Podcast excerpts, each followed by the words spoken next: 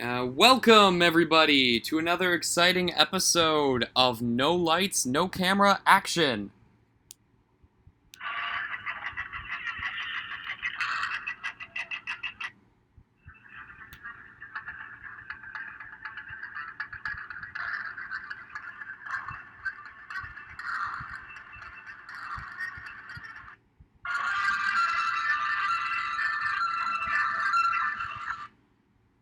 I'm joined as always by Jacob. Hello, everybody. And if you guys notice a sudden increase in quality regarding his voice, we're on Zoom this time around. Uh, we might make this a regular thing, but uh, mainly we um, wanted to do it this way so that Jacob could actually hear the new soundboard sounds for the uh, Films of the Years of Our Lives uh, challenge, uh, which we'll, of course, get to later. Uh, but for now, speaking of soundboard, Right, Mr. DeMille, I'm ready for my close-up. Whose balls did I have to fondle to get my very own movie? Yes, we're gonna make some movies today. This is gonna be another casual episode. Um, luckily, there's actually been a decent amount of news regarding films Yeah, as of recent. So very convenient for us. we us. can actually talk about some stuff, and also we didn't have a specific topic in mind for this. Um, but yeah, as usual, whenever we have a just a casual episode like this, we're gonna make some movies. So, do you want your director, actor, or actress first? Uh, Let's go director. All right. We're we're running we're we're almost out of these cards. I think there's 9 left in each category. Um so I guess when we get down to the wire, I guess we'll make a movie together. That'll be I like it. I can be that episode. Uh, now, Brad Bird. Ooh. Uh known for such films as The Incredibles, The Iron Giant, Ratatouille, and Mission Impossible Ghost Protocol. One of these things is not like the other. um actor or actress. uh, let's go actor. All right. Now, Jack Black. Interesting. All right. Jack Black, you said. Jack Black, yes. All right. Uh, our fa- our favorite Jumanji player around here. And then actor. So now, Kate Winslet. Have they ever done? I'm I'm trying to think if those two have ever done. Oh, I think they were in The Holiday together. I think I think that's a movie they did together. I don't know. But yeah, Kate Winslet. Uh, so you've got Brad Bird, Jack Black, and Kate Winslet, and I'm a, I'm gonna get my director first as well. Let's see what I get here. There, there's some funny one. There's some funny ones in each category that I still haven't, that we still haven't gotten yet. So let's see. Rian Johnson for my director. Ooh. nice. That'll be fun. Uh, especially for me being um, one of very few Last Jedi defenders. Um, Yeah.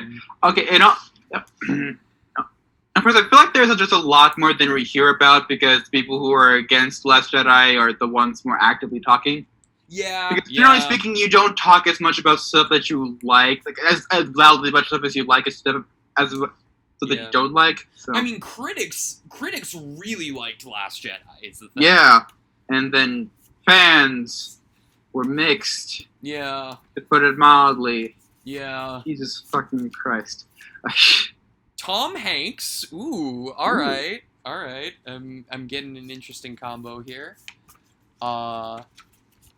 And uh, see, I I'm worried about like. I'm worried it's gonna get down to the wire, and like a certain actor is gonna get paired with a certain director, and it's gonna be like, oh come on, I don't want that. Daisy Ridley. Oh, d- reunion Oh. between Rian Johnson and Daisy Ridley here, and also throw in Tom Hanks. So uh, that'll be interesting. Uh, I'll have to think of something for that. Um, meanwhile, um, let's uh let let let's dive into some well first of all before we get into news um while i was waiting for you another i found another youtube video. It was literally it was like in my it was actually in my news feed on my phone. Um Huh? and it was um uh these guys i mean they didn't really do like a top five per se. They just kind of went over all of them, but um, the video was titled um, "Top Five Release Dates for the New Mutants So Far." So I thought it'd be fun if we went through all the release dates of the New Mutants and did our own top fives of them. just, just for fun, just because it's a dumb. Why not? Yeah, so it we have its original release date, April 13th, 2018. A classic. Uh we have um after that it was eventually moved to February 22nd, 2019. I believe that was that was more so for reshoots. A beloved sequel. Um then uh, it was moved away from that release date, I believe, because of Alita Battle Angel. A sign of. Uh, yes, that one was a sign of the series going a bit downhill. um, and uh, got moved to August 2nd, 2019. And then that, Kind of treading water. that got moved, I believe, be, that was more so, I believe, because of the Disney Fox merger. And I b- believe that that actually turned into Dark Phoenix's new release date, I think. Um, and then uh, it got pushed to April 3rd, 2020. Um, and uh, the and then that got pushed because of the Backstreet Boys reunion tour to August 28th, 2020 and we still I mean we we haven't gotten any word on whether or not that will actually remain its um its release date I honestly depends on if theaters are open because Yeah. uh, for those who don't know, and I actually recently found this out myself and told Jacob about it. Um, the reason, because a lot of people on the internet are like, why don't they just release New Mutants directly to Disney Plus or directly to Hulu or something like that? Um, because uh, let's be honest, no matter how good the film is, it's probably not going to make much money at the box office, regardless. Unfortunately. Uh-huh. Um, but the reason that um, they can't release it just directly to digital or streaming is because um, because the movie is so old at this point um, that um, it was already part of a a deal. Um, th- there's two deals stopping Disney from just pushing this to digital or streaming. Uh, the first of which being that um, it um, they they are legally obligated to theatrically release any and all Fox movies that were made before the merger. And obviously, this movie was made before the merger W- way before the merger. way before the merge.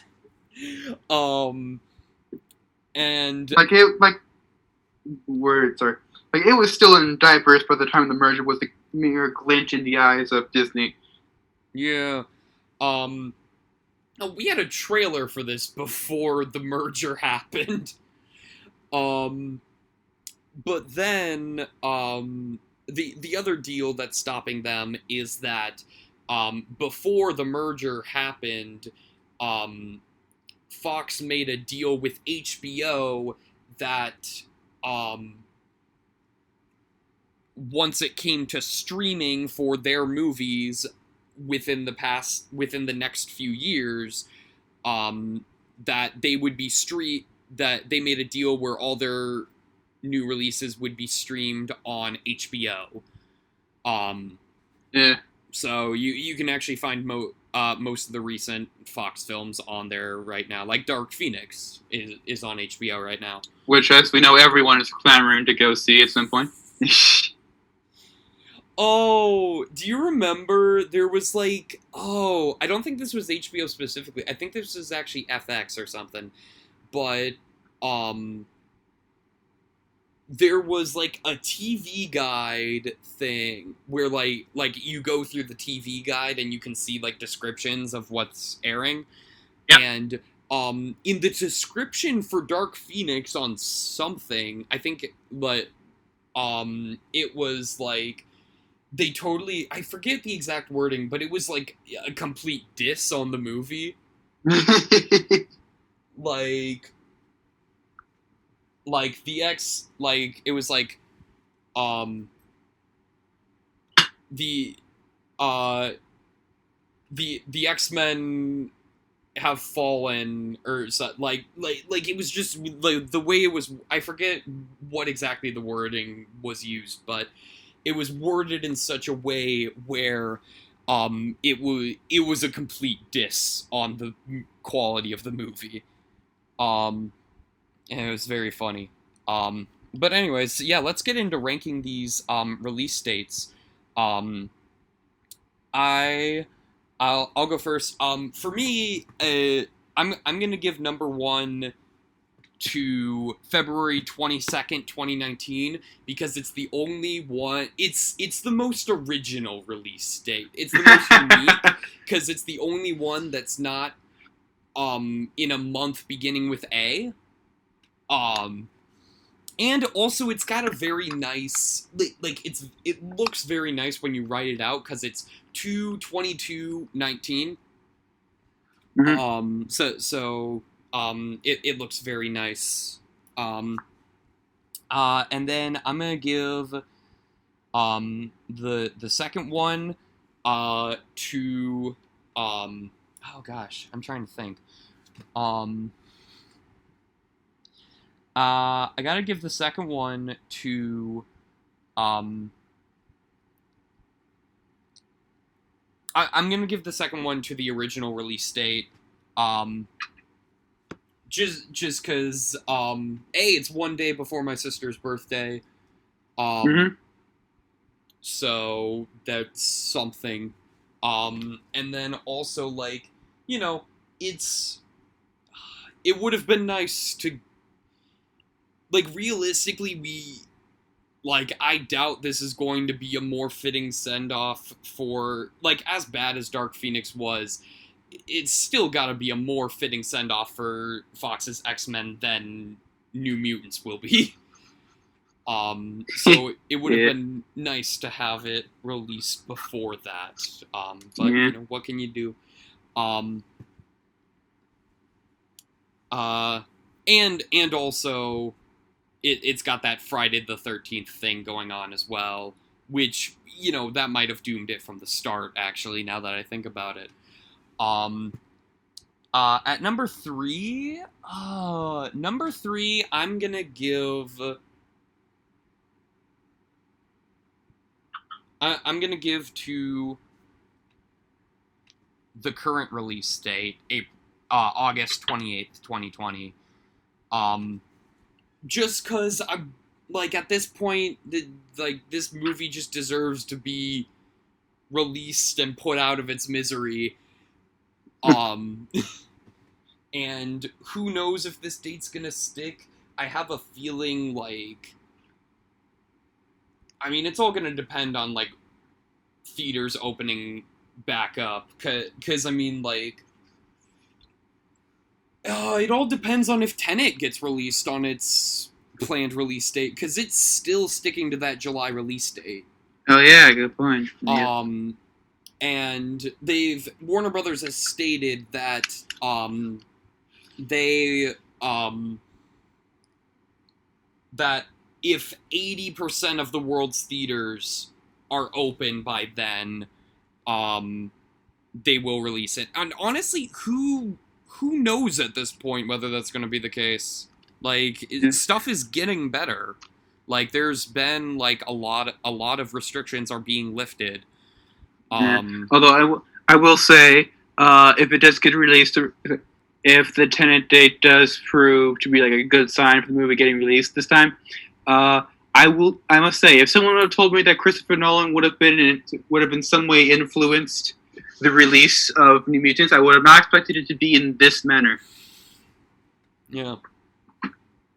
Although I I do I do stand firmly by the fact that like it would totally make sense if a Christopher Nolan film was the film to save theaters. Like that would make a whole lot of sense. Um uh and then at number 4 uh I'm to give it to August 2nd, 2019. Um just cuz that I mean it, nothing nothing particularly interesting about that date other than the fact that it's 8219 so like add 8 and 2 together you get 10 and then you add 1 and 9 together you get 10 so this is stupid. Um, and but then the worst release date i gotta give it to april 3rd 2020 um mostly because that's the one release date so far where the delay from that release date was not the fault of the movie itself. Yeah. as far as we know like that one that one they couldn't they couldn't help that one because that was due to the backstreet boys reunion tour um but anyway yeah so that's my ranking Okay, then for my ranking, I'm gonna. I am going to give number one to February twenty second, twenty nineteen. all right Yeah. Particular reason other than what i stated Uh, something I'm reading this whole thing correctly, just because like it was the first day was being delayed to like delays aren't unheard of. It still what's like, like it was still a good. It was still like like at that point a delay would have been like probably because it was trying to avoid Deadpool two. A delay would have been still like good for the movie, but it hadn't been delayed so much, and had been. Words. Let me restart this. A delay that early, especially to avoid a different of movie, would have been good for the movie, but not. And what? And by that point, it hadn't been delayed so much that it was just comical. yeah So that that is the delay. I think I should result in number one because it's the delay that you can take the most seriously. yeah After that, I would put it. I put number two as uh, August second, twenty nineteen, because it's just kind of it to just let Dark Phoenix blow up in its own space. It was just a nice move on their part. Like kids, they, like it gave them the space. Like it gave that one was them giving them the space that they wanted and needed. They didn't do anything good with the space, but they were pri- but they were kind about giving them the space. So we're just like a nice throw move from movie to movie and giving them second place. Uh, third, yes, Noah. no it's just j- go on go on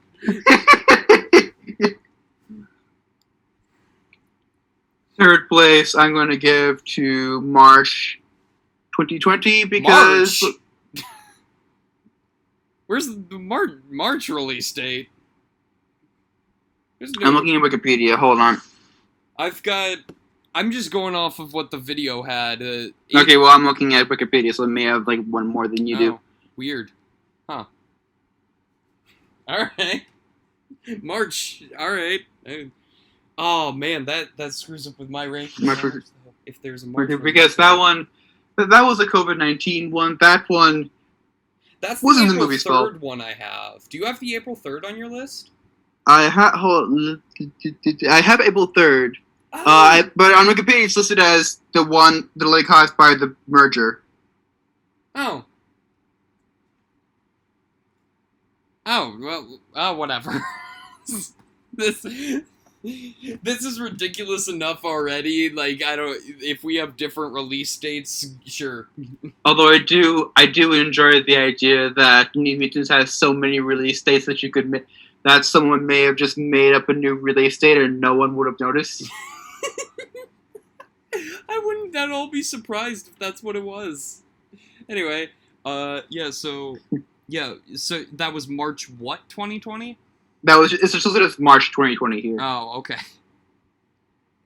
All right. Then I'm give it, going to give it to the fourth place to August 28th, 2020, because that one it's been in the game so long. We gotta have hope. So its placement is mostly a hope, hope thing. Yeah. Then fifth place, uh, I'm going to give to April 13th, 2018. Mm.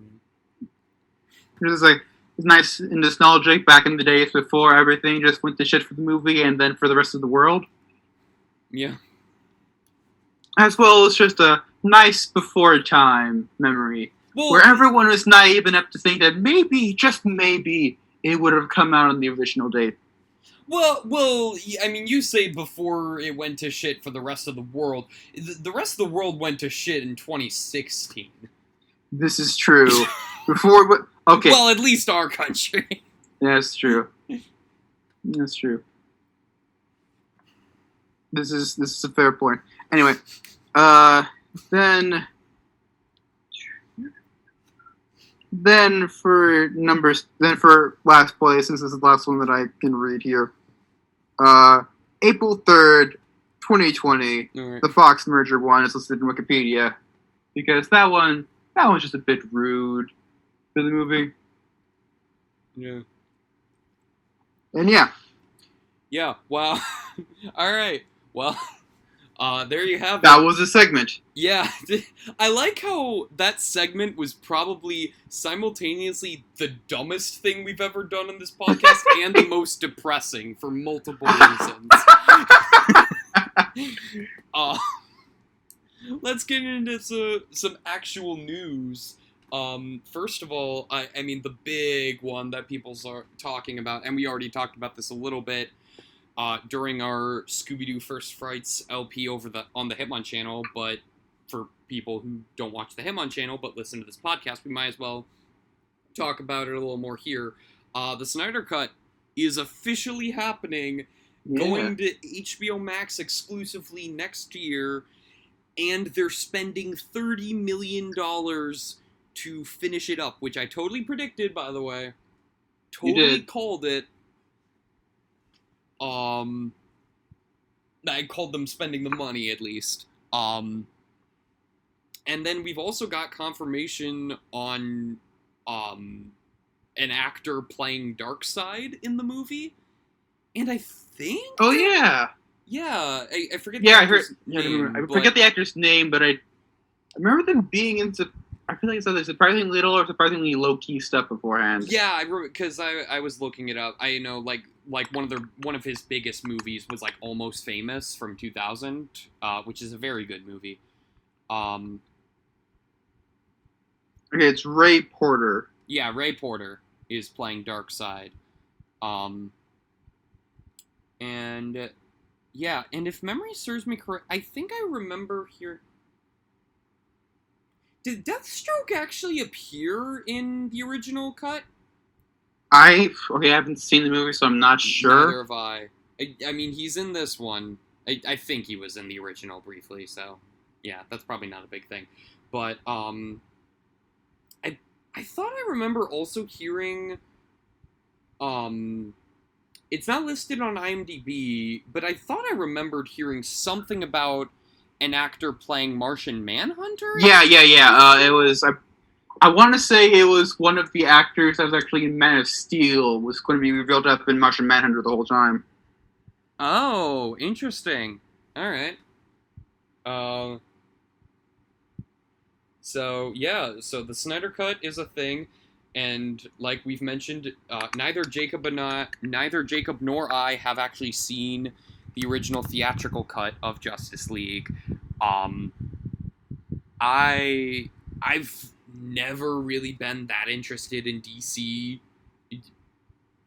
At least like the main stuff. Like I saw Joker. I saw I saw Wonder Woman. I saw Suicide Squad. That was just for a birthday party. Um, I saw Birds of Prey because I liked Margot Robbie's Harley Quinn. Um, Yeah. but uh, that's yeah. Those are the only DCEU. Well, discounting Joker because that's not technically DCEU. Um, uh, those those are the only DCEU movies I've seen. I've seen some of the older Batman movies. Like I've seen both the Tim Burton ones. I've seen The Dark Knight. I've seen the Lego Batman movie. Yeah. Um, but yeah, so I mean, this is, I mean, this is interesting because like, this is a cut that like so many people have petitioned, like people have petitioned for. I mean, when did, when did was the original Justice League 2019 or 2018? I want to say 2018, but at this point, time is a construct. Uh, 2017. Jesus Time's already a construct. Time is meaningless. That was 27 that doesn't seem right to me but that's what it says on imdb so i don't know. Because i was definitely in college when it came out. Did or it must have come out like the must have come out the summer before i started college. Yeah i think that that seems right. Uh, uh, imdb doesn't have the full release date it just says 2017 uh Justice League and yeah, this is driving me crazy. I need to check the actual the like the the actual release date. Nope, March 13th, 2018. What the fuck, IMDb? All right. I. I don't. I don't know. All right, well. But even then, like, Wikipedia says, like, the Wikipedia article starts with Justice League is a 2017 American superhero film. It might. What the fuck? And then on Wikipedia it says November 17th, 2017. What the. f- The plot thickens. What the fuck? When was this film released? I'm gonna go. More signs are pointing to 2017, so I'm gonna go with the November 2017 date, which would make sense because that would be fall of my college year. Because I definitely remember people. I remember talking to people in college who had seen it about it. Um. So yeah, we're gonna go with that. um. But yeah, it's. I mean, and that well, I could bev- have believed either of those dates because like. It, it was another superhero film that went through production hell and had some delays. Um, it there was the whole business with um, Henry Cavill. Uh, you know, he had he had grown a mustache for uh, Mission Impossible Fallout and couldn't shave it, so they had to poorly CGI his mouth Yep. uh, for the reshot scenes. Um,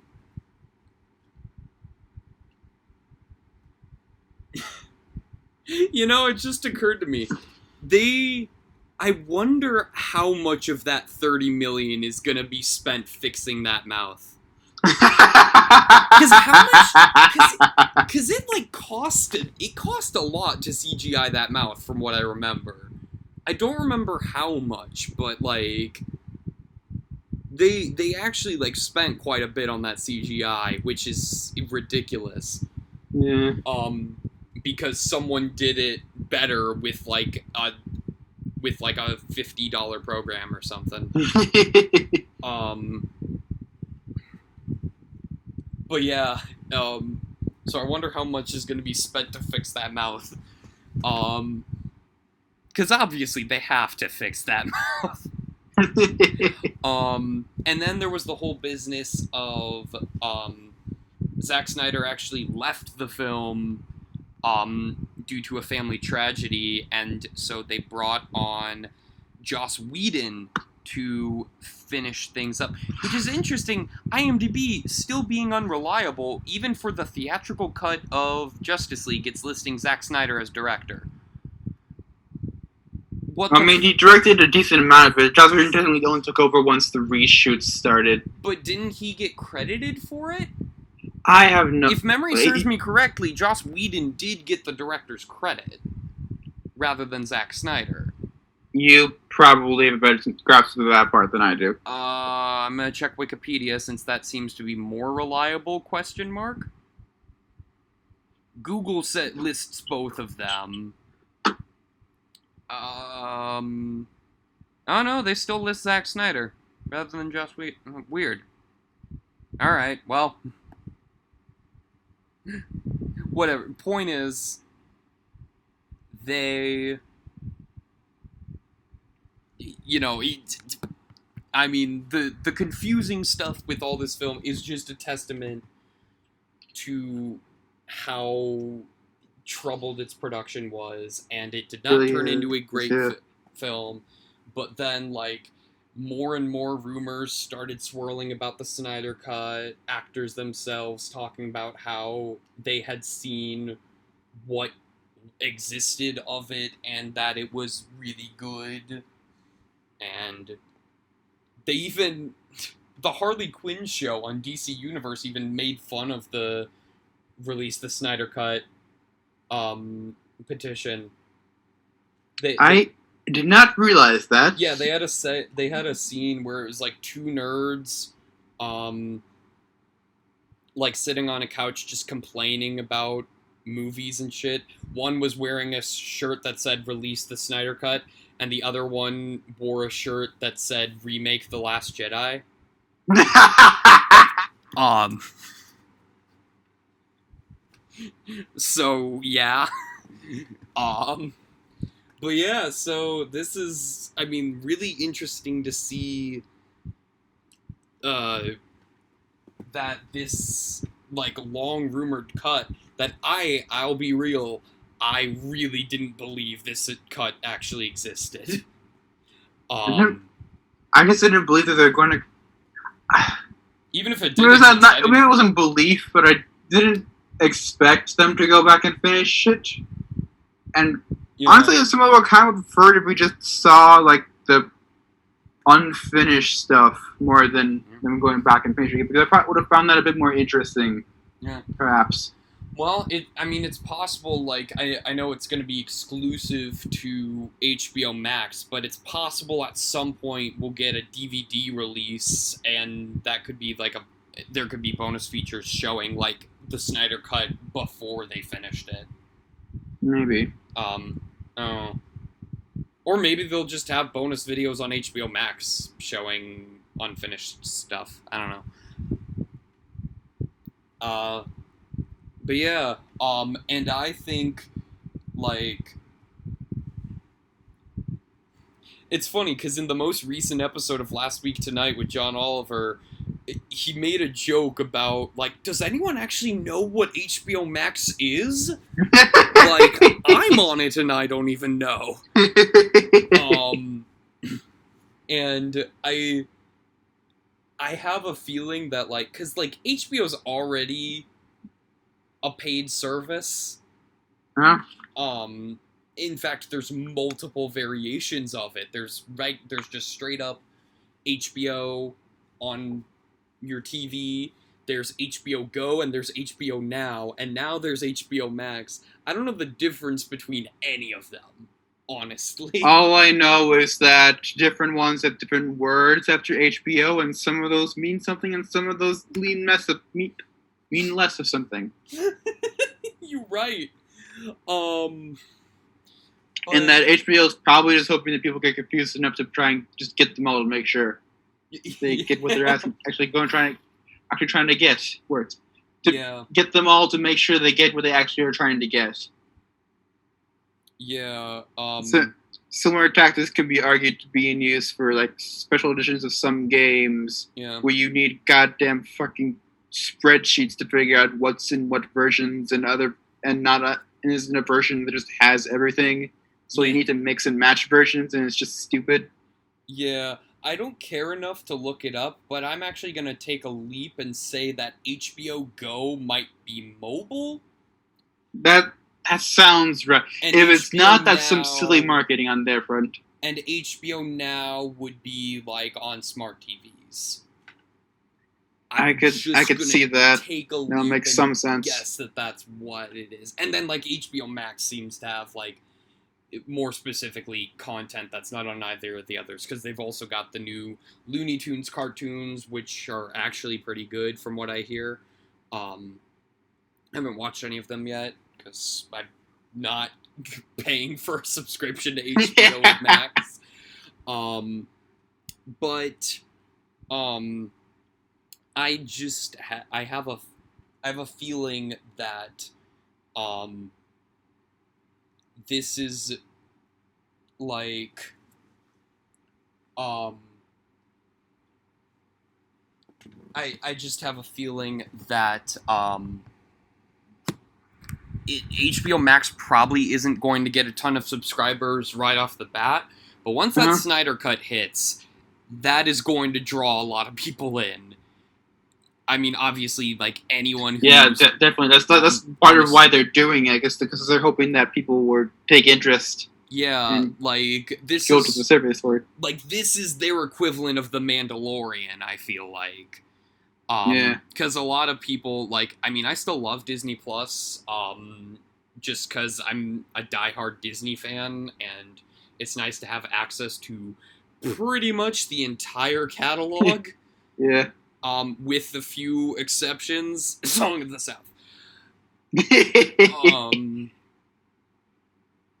uh you know some that will never be on there and, and you know some that fans probably hope will eventually be on there cory in the house oh wait, Cory in the House isn't even on Disney. Wow. no it's not it's not Wow. yeah um there's other there's some other disney channel shows that aren't on there that are more surprising um i know they're adding so shit like because of their deal with netflix tarzan isn't even on there right now but it's being added this month Yeah. um so is artemis fowl uh I which is- forgot that was a Disney venture. yeah, nice segue into more new. I mean, Artemis Fowl um, is one one of the few, you know, originally planned theatrical releases that is ra- rather than going direct to rental, going direct to a streaming service. Um, and so yeah, I honestly don't have any particular interest in seeing Artemis Fowl. I, I think I'd be more interested in this bit of news if I had actually read any of the Artemis Fowl books. Because, like, for me, the Artemis Fowl books were just were a series that was just always around, but never one that I picked up. Oh, spe- speaking of books that people are mad about the adaptation of, because people are mad about the Artemis Fowl, like they're saying it's going to be like horribly inaccurate to the source material. Of course, Um, because that's always for one. That's just like the de- the default state for book adaptations in a lot of cases. Yeah. Speaking of which, guess what else is being added to Disney Plus this month? What? The first Percy Jackson movie, because that's a Fox I- movie.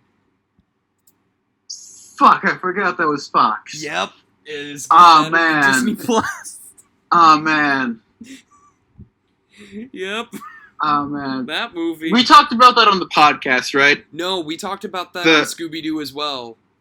Okay. We might as well. Okay. talk- So might as well bring it up now. Here. Okay, so for those who have no idea what the hell we're going on about, uh, so on I guess Scooby an episode of our Scooby Doo Let's Play, uh, we I I can't remember how the conversation went to this, but our conversation went to the Percy Jackson movies, and and just looking stuff up for them, I encountered a blog post by Rick Riordan, the author of the Percy Jackson series, where he would where he posted a couple emails, ex- where he expressed his satisfaction with the movie. And there is some there were some amazing there were some amazing bits and quotes from them uh, including including the fact that like in the prelude to that he said that he hasn't watched the second one because he doesn't really want to watch what movie that is pretty sure was ter- that was fairly confident going into was going to be terrible. Yeah. and for two they he has a he has a lot of just there's a few like big notes for stuff that they should really change to not make the thing really bad. Yeah. And some that was just pointing out really weird changes to continuity and stuff. Like the one that I believe you're talking about on the episode was uh, in the movie Percy Jackson and like the other characters are aged up to about 17 to try and appeal to a teenage audience, when the books are meant for like younger adults than that. Uh, and in the books, there's a important plot point for the franchise as a whole, where a prophecy is fulfill, will be fulfilled when Percy Jackson or just like someone in equivalent position to him turns 16. So they aged him up to one year after the prophecy that is the entire first series was supposed to happen, Yep. which was an interesting decision for a series that clearly wanted to be a franchise because they bothered to make a second movie. Yep. Yep. Uh, Yeah, because like I believe I believe in the first book, first book he starts at 12. yep. And there's a few other comments or things. There are a couple quotes that I really liked from the things that were just like really indicative of like his thoughts on just the adaptations in general. And I can't remember what the first one was, but it was it was quite extraordinary. Uh, the second, the one that sticks up, the one that's stuck in my mind though for some goddamn reason.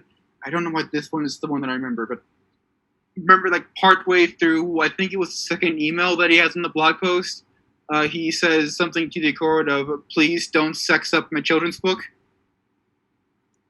Yep. Yep.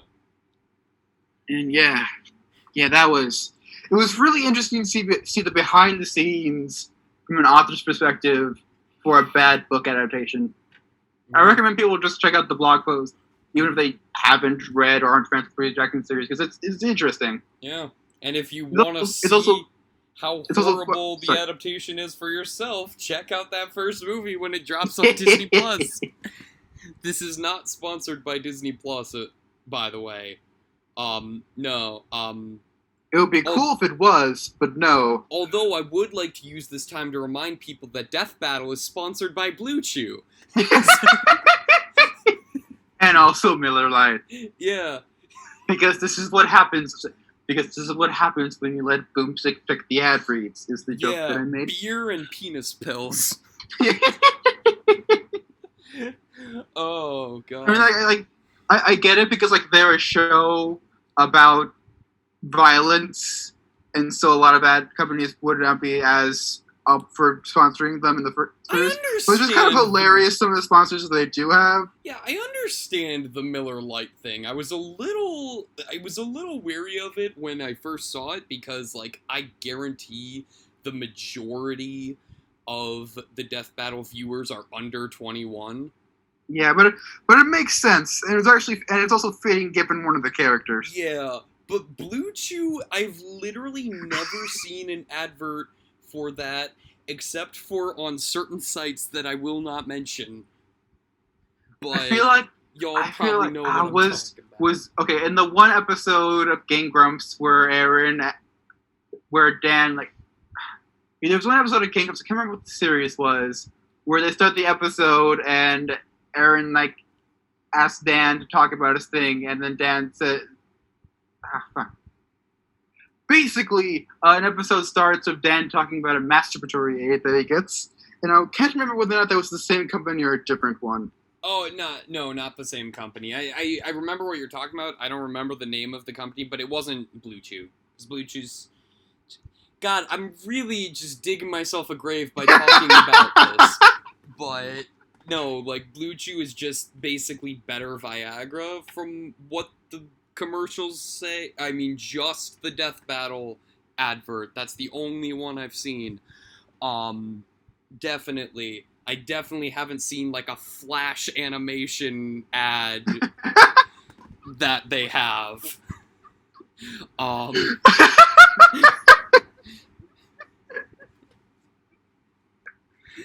God, this is a weird episode. it's, it's I'm into it. this is a very weird episode, which is fitting given the thumbnail, which I'm not going to reveal until we talk more about that film. Um, Yeah, but there, oh, there's, man, that'll be a Hmm.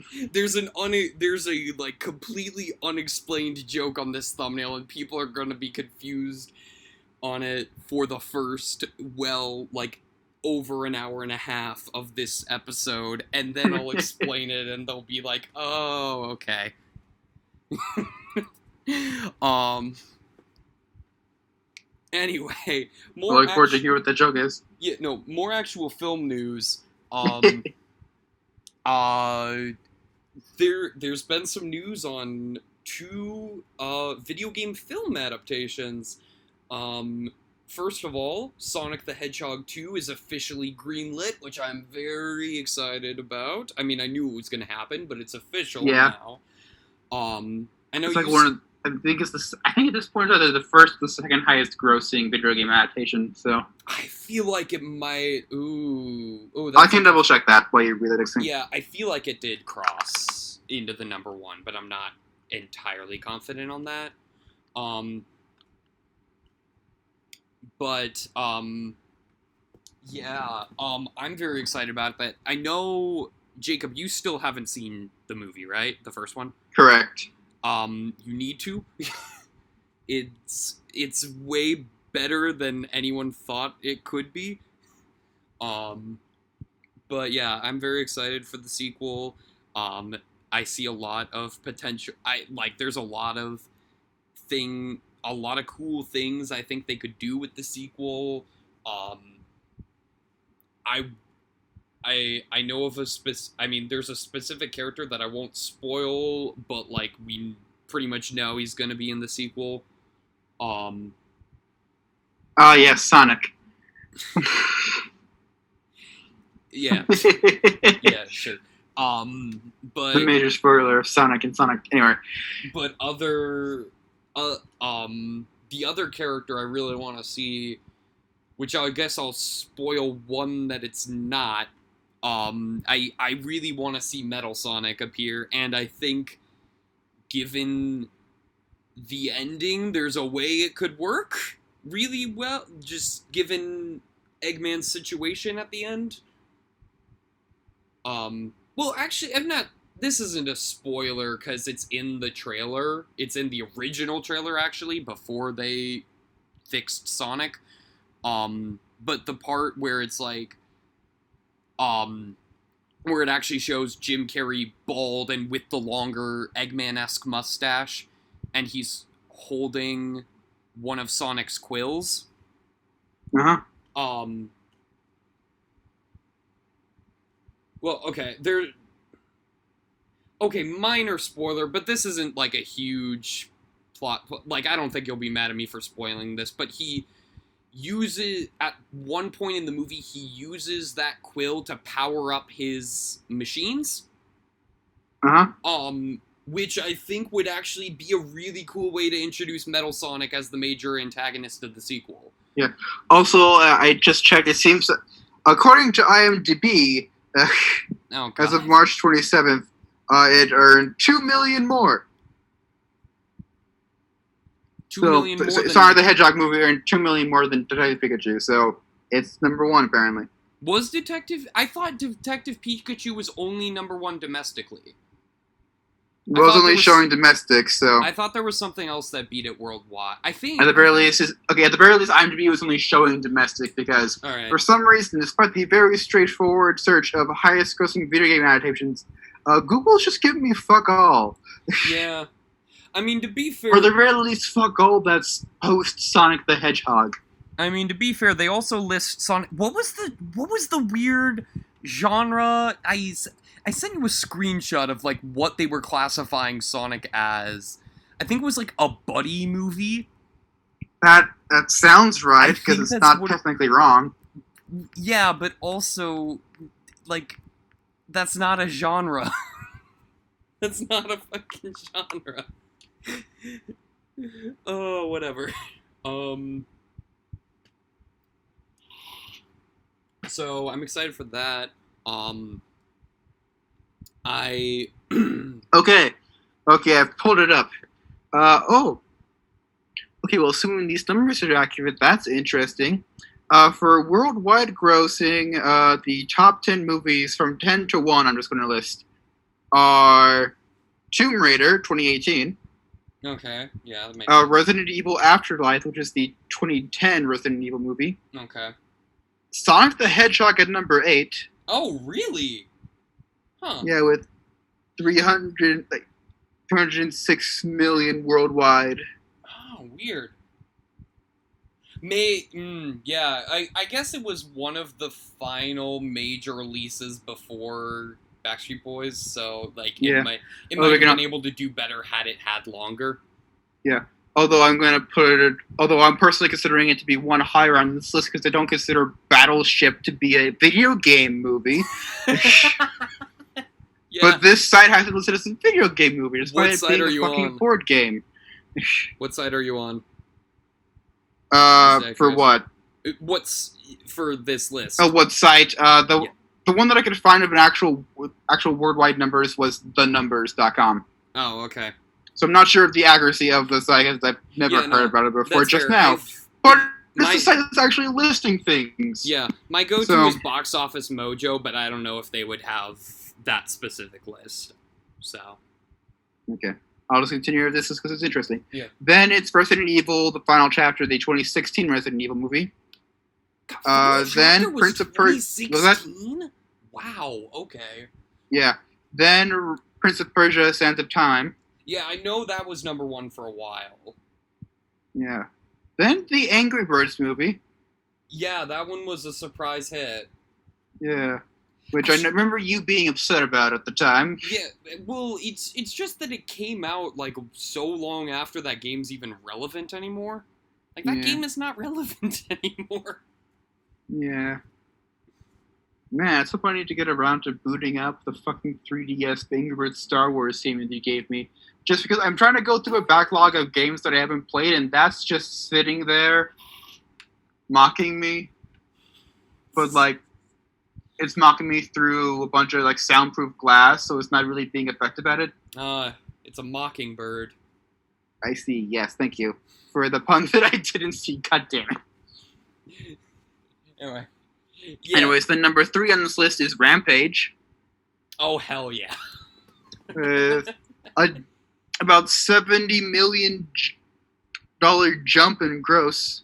That's you know what that surprises me, but I'm happy about it because I yeah, it was like fucking love four hundred twenty-eight million I f- worldwide for Rampage and like three hundred and fifty-two for Angry Birds. Oh man, I gotta show you that movie too. That's that movie's so fucking fun. It's yeah, terrible. I, I heard it's, it's fun. it's a blast. Uh, Then, at with five million more than Rampage, we have Detective Pikachu. Yep. I'm actually I'm calling it number one. I'm calling it right now. Number one's Angry Birds two, I think. Actually, hold on, is Angry Birds two on this list? I thought I remember, or no, Angry Birds two is the highest reviewed. Uh, It has the highest Rotten Tomatoes score of any. Okay. Um, for what it's worth, Angry Birds 2 is not on this list, so that's not definitely up to date. But number one on this movie, not on this movie, number one on this list is the Warcraft movie. w- really? I thought that fucking bombed. Over here is apparently very popular in China. Yeah, that makes more sense, I guess. Oh, well, yeah. All right, sure. That's that. What the hell were we talking about before this? Just the fact that Sonic the Hedgehog 2 got greenlit. oh yeah. Um, What was the other video game movie news we had?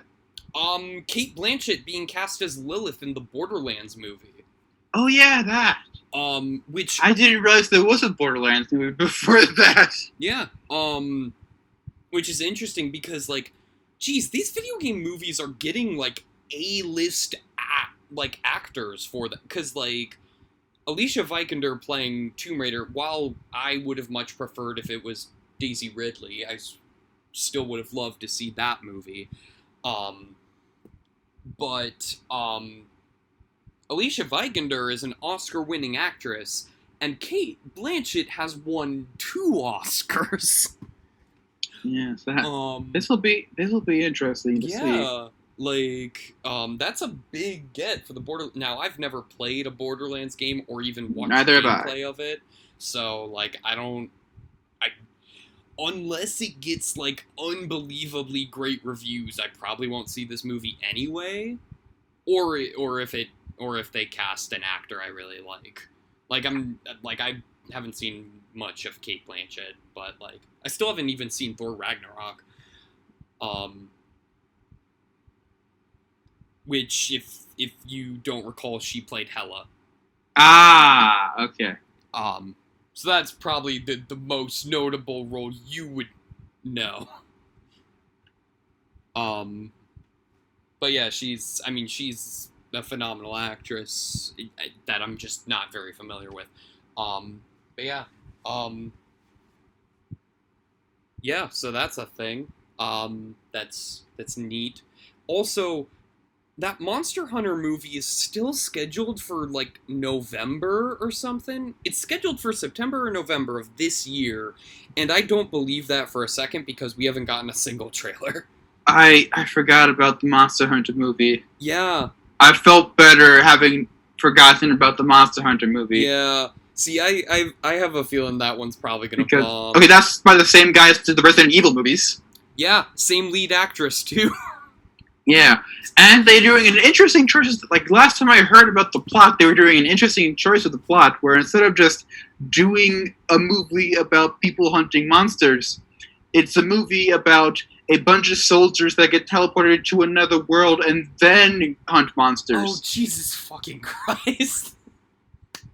because because just hunting monsters wasn't straightforward enough. Jesus Was was, was too straightforward. They had to have other world shenanigans too. Oh, God.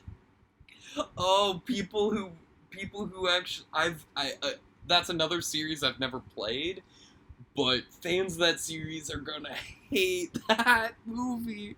Yeah, because Oh, like you, you like, in, in, in theory, shouldn't be too hard to just wouldn't have been too hard to just set up a conflict where it, under a normal monster hunter scenario you could just like have an ic- just have it be like a character in a village, then uh, one of the iconic monsters just destroys the village, and the movie is about tracking down and hunting that monster. Yeah, and and the other thing is like Milla Jovovich. From what I've heard about Milla Jovovich, I've I've never seen a Milla Jovovich film, but like from what I hear, she's not a terrible actress. She's just always in terrible films.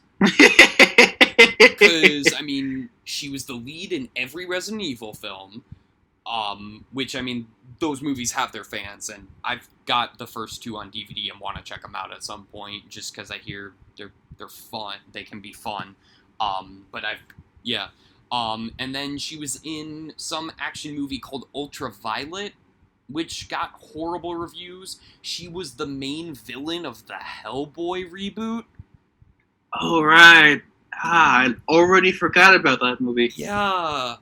God, most people probably wish they were in your position in that regard. um I I haven't seen any of the Hellboy movies, but like did not hear good things about that one at all. Yeah. Um Yeah, um which is a shame because David Harbour is a good actor. And it's unfortunately not the only movie to waste his talents. Quantum of Solace.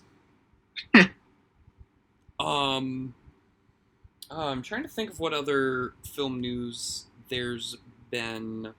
Um, oh, going back to DC a little bit, rumor has it Henry Cavill might be back as Superman. That hmm. Sounds like that might Huh. be it. I have I have mixed thoughts and mixed thoughts about that. Meaning that I have both mixed thoughts on the accuracy of that statement and mixed thoughts on if it's true. What my thoughts are. Because I don't know, it's, it's neat. On one hand, it's neat that we finally had a Superman actor who hasn't gotten horribly injured. Oh shit! wow. Oh, Because that's because that was like a remember that being an old curse, quote unquote curse associated with the role. I mean, he didn't get hurt physically. I feel like Justice League might have hurt him emotionally. Just seeing that mouth, like seeing your own mouth be horribly CGI, that's gotta be the worst feeling in the world. or Yeah. one of the, or up there. Yeah, and then the other thoughts are I'm not.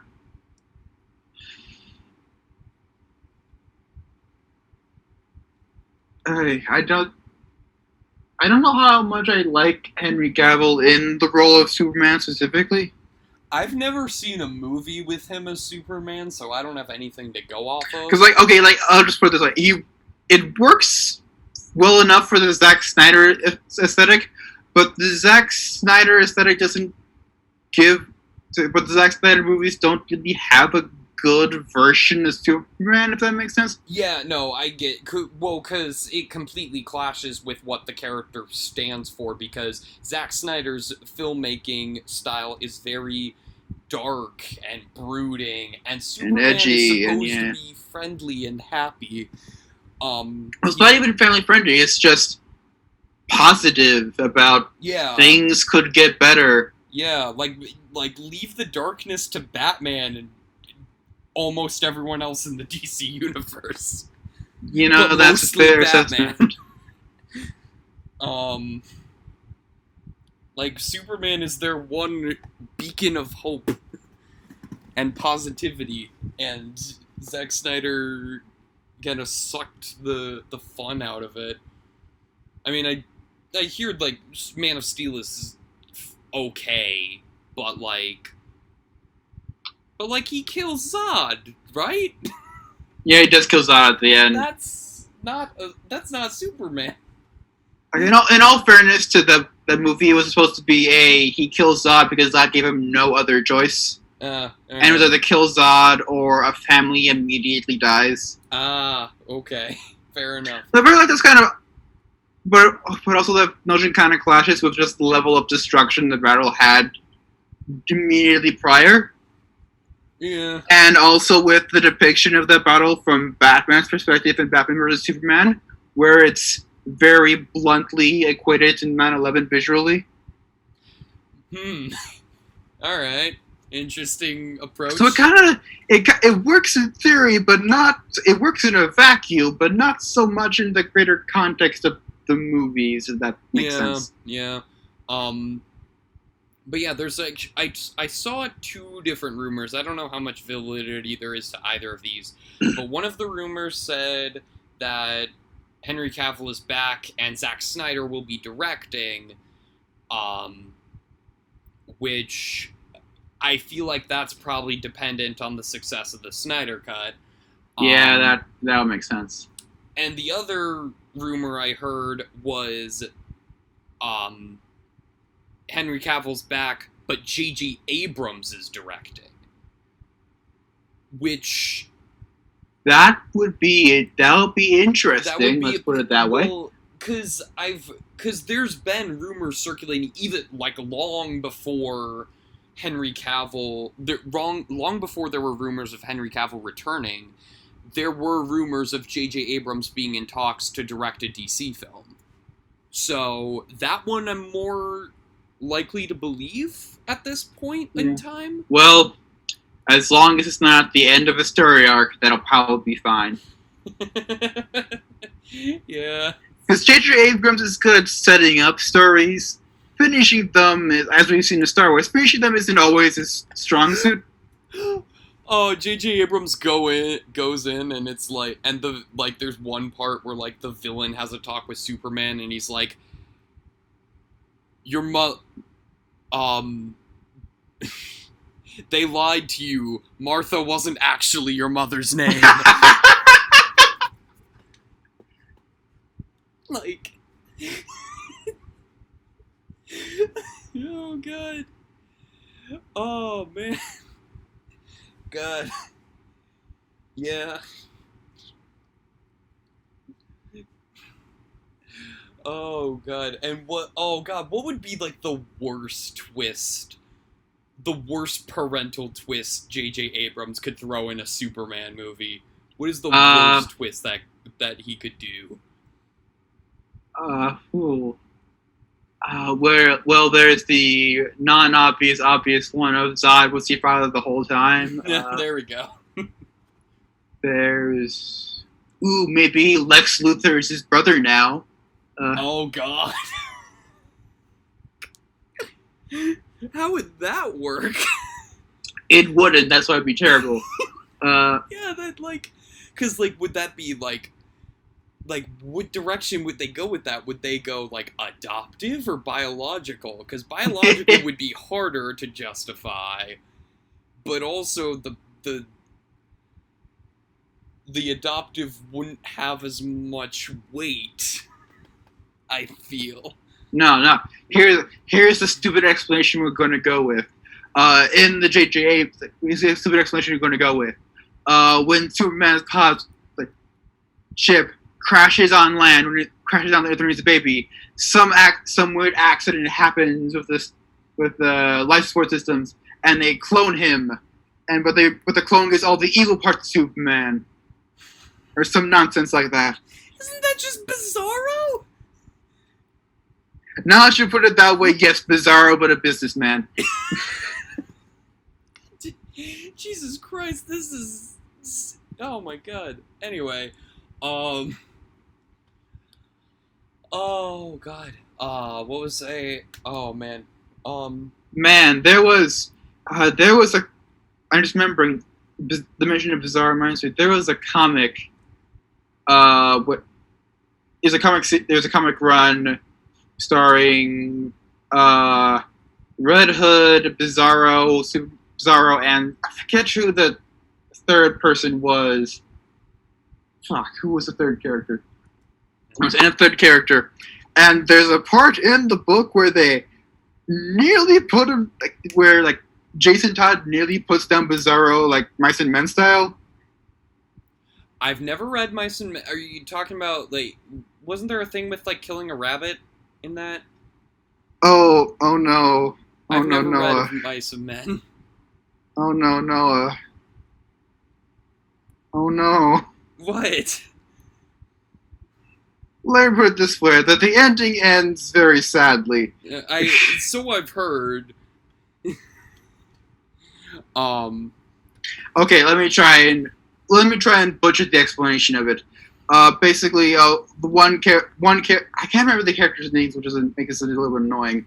Uh, one character, uh, the dumb one who doesn't really know his own strength, ends up accidentally killing someone, and so he and his friend have to go are going on the run, and he and his friend are just standing like like standing by a river, and his friend like the friend that's and the friend's just like telling him like the one that murdered the person uh, to just like think of the dreams that you're having just like close your eyes and think of the rabbit because I believe the plot point was the motivation was they wanted to start a rabbit farm at some point mhm. just like think of the rabbit farm just like think of the rabbits and then while he's closing his eyes with a happy thought in his head his friend shoots him in the back of the head Oh, wow. See, when see when you started that explanation, you started it earlier than I expected you to, and so when you said the guy accidentally kills someone, I was like, how the fuck does evil Robin accidentally kill evil Superman? How the fuck does anyone accidentally kill any version of Superman? Like you just like But yeah, but no, like in the comics, I believe it's Jason gets all the way up to the pointed the gun at the Bizarro's head, but then puts it down at the end. I'm just imagining like I'm I'm just imagining like like Clark Kent going to like a talent show or something and like there's a real ass magician in the talent show and he just w- accidentally kills Superman with his magic. like that would That that sounds silly enough to have been like a really early Superman comic. Oh my god. Because damn, Silver Age was silly. Oh god. Yeah. Uh Oh god. Um Where the hell were we? I I'm trying to think here. Um We were talking about the Snyder Cut. well, we were talking about Henry And Cavill J.J. possibly Abrams, then. returning as Superman. Yeah. Um. Here, here's a thought: if if Henry Cavill did not return as Superman, who would you want to play Superman?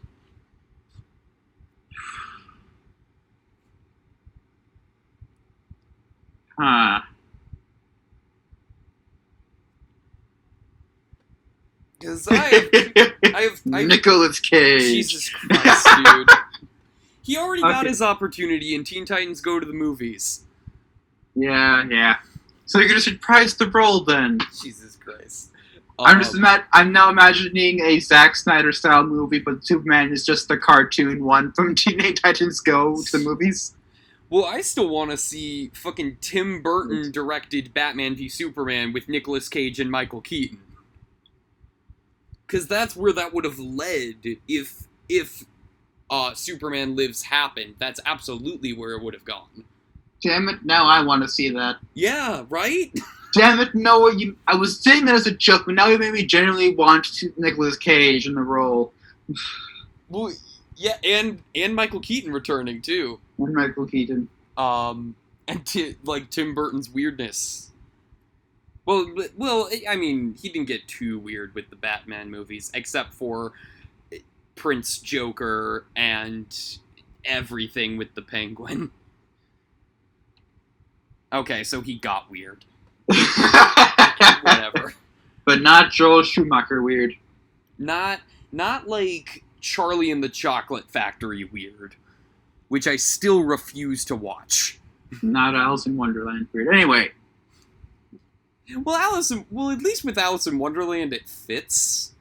I mean, fair enough, but still jokes. Anyway, what's like the? Tim Burton was the best, was probably the best choice to direct a live action Alice in Wonderland. Whether he was the best choice to direct a live action Dumbo, that's different.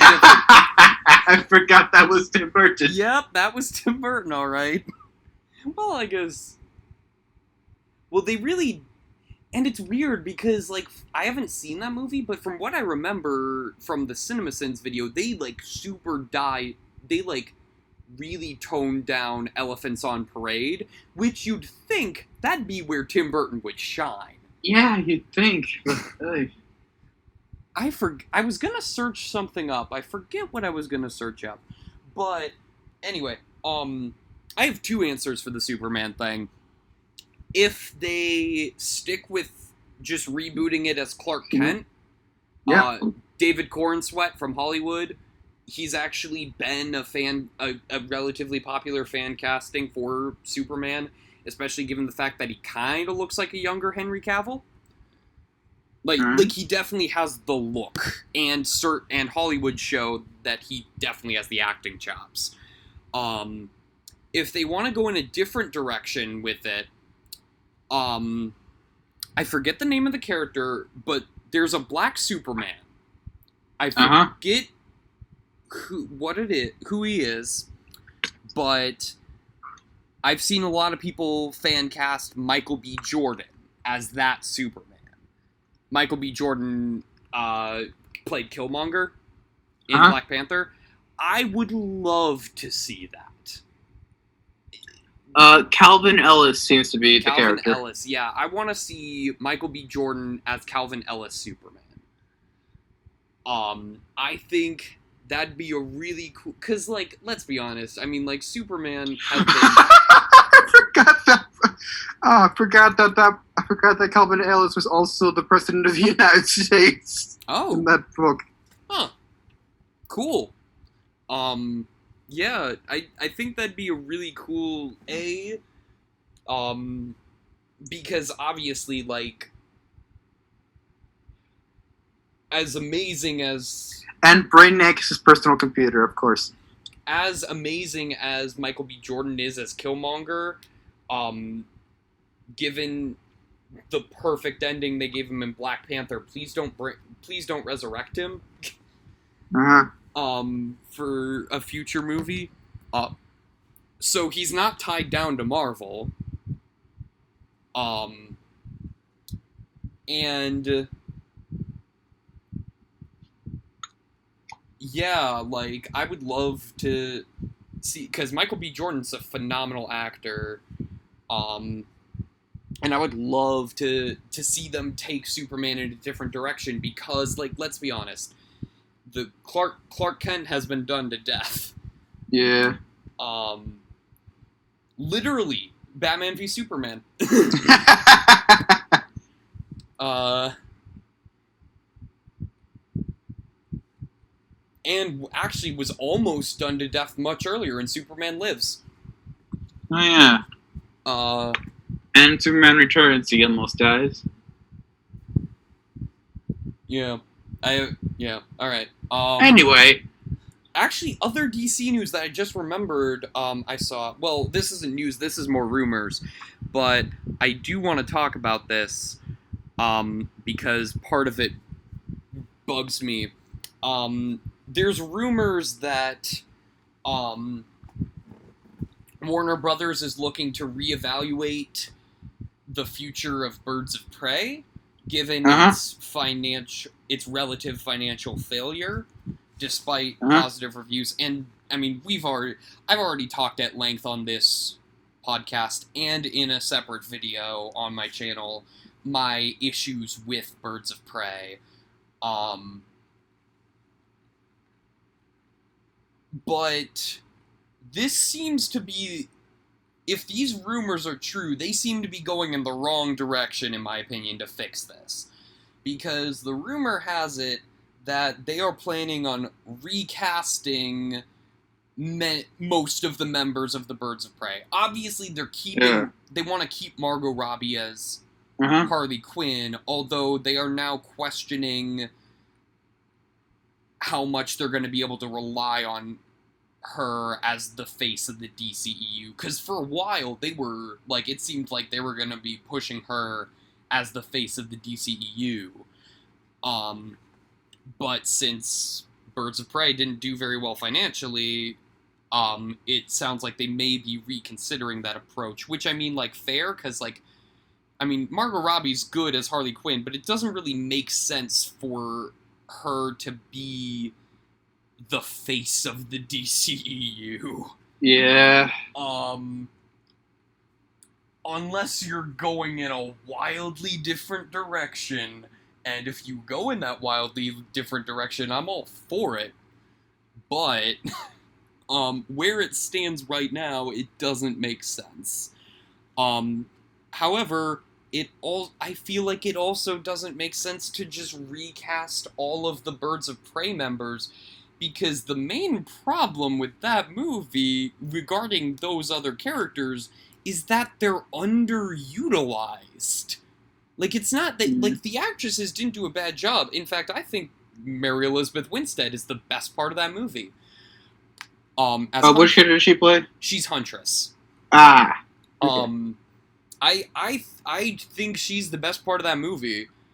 I would have said Ewan McGregor if they didn't have that part where he forces a girl to strip and dance. Hmm. Um, well, cause like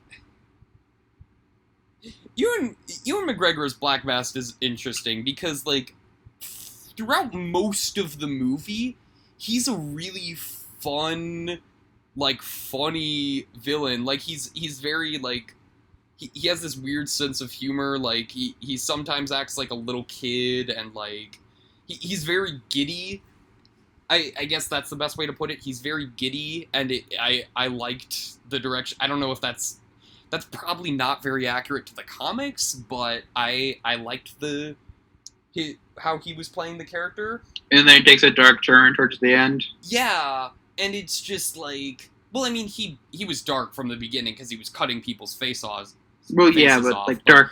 He did it in a comedic Relative. manner where he was like, "Oh, I'll spare you. Oh, wait, you got a snot bubble? I changed my mind, to cutting off your face." Which I mean, isn't that funny actually? But like the the funniest moment I I thought he had was like, where like his one of his goons is actually telling him about the crossbow killer, um, who is Huntress, um, and she actually that that's another running joke. Uh, she gets really mad about people calling her the crossbow killer.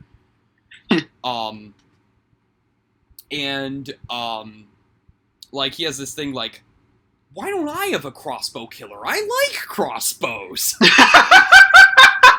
it's just his delivery there is perfect.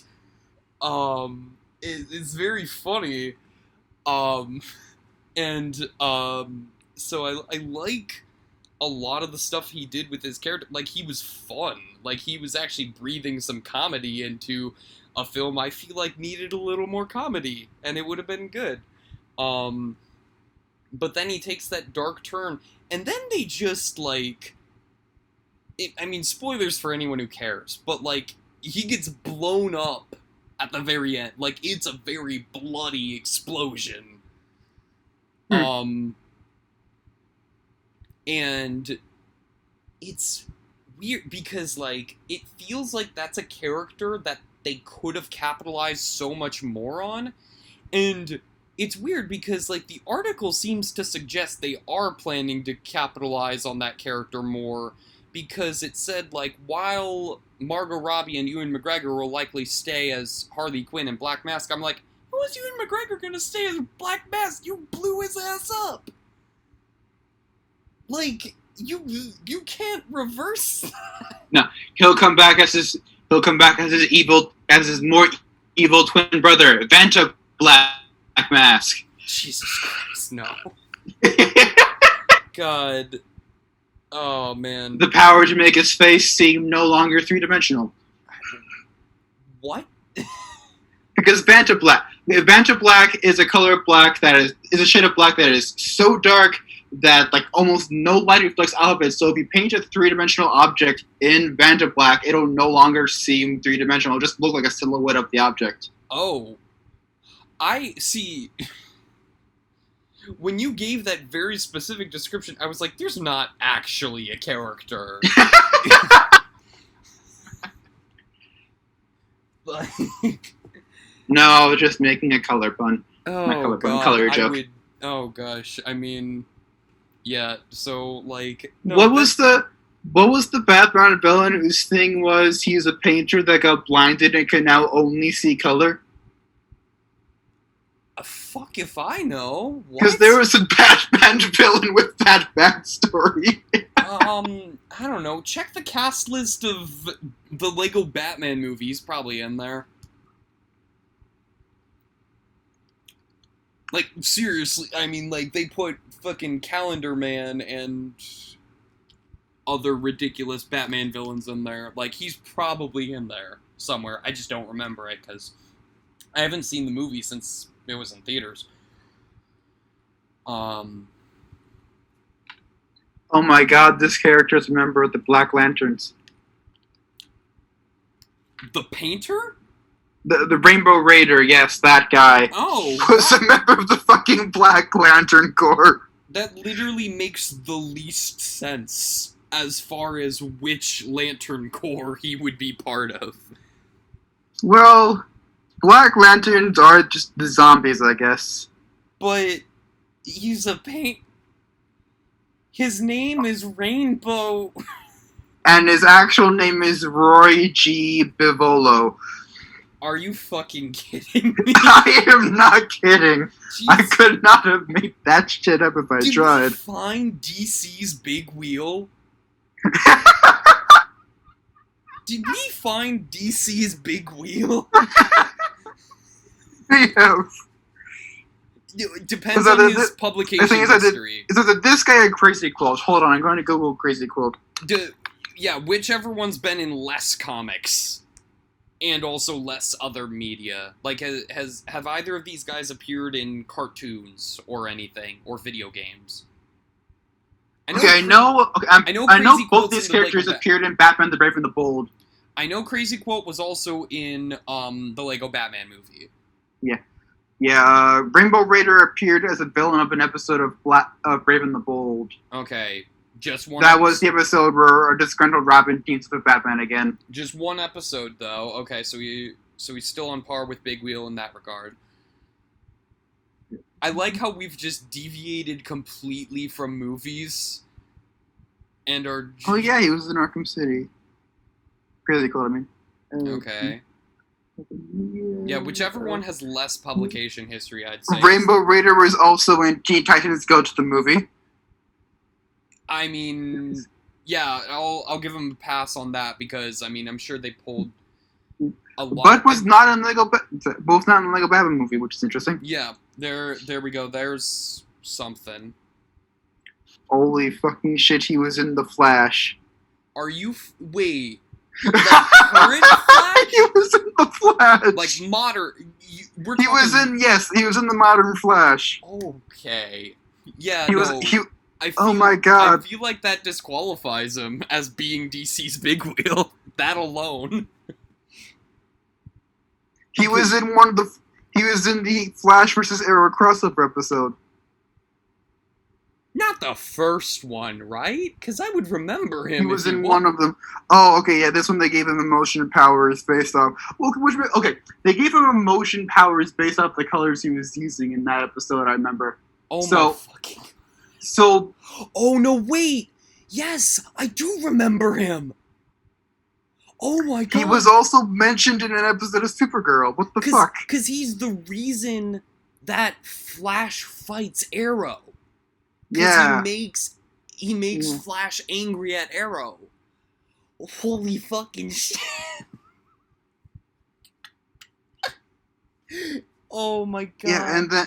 Uh, and then Barry Allen, like in a Supergirl crossover, Barry refers to this incident to help to try and help Super, like to try and give Supergirl advice about something with Red Kryptonite. oh god. What the f- What the fuck? Oh Jesus. Um Hey, do you have a movie for me? Uh, as in the movies we're making, or as in an unrelated movie? Because unrelated, I can suggest Megamind's a thing that exists.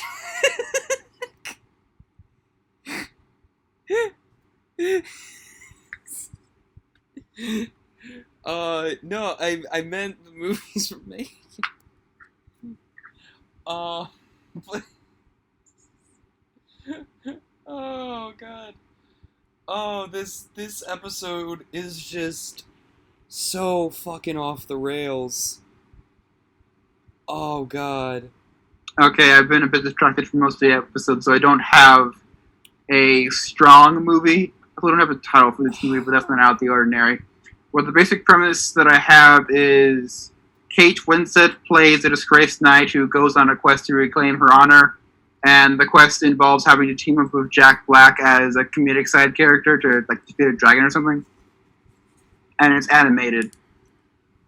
I like it. I like it. Uh I Wow, this is interesting.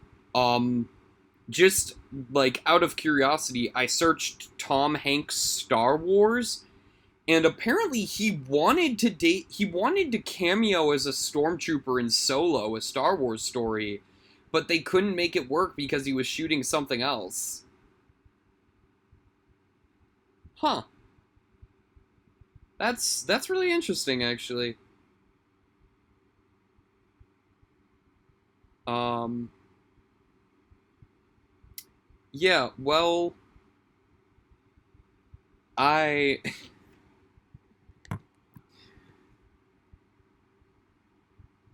Yeah, no, I'm gonna I'm a I'm gonna go with the more serious one then cuz I was gonna I wanted to try to make a Star Wars episode 10 that would just piss off as many people as possible.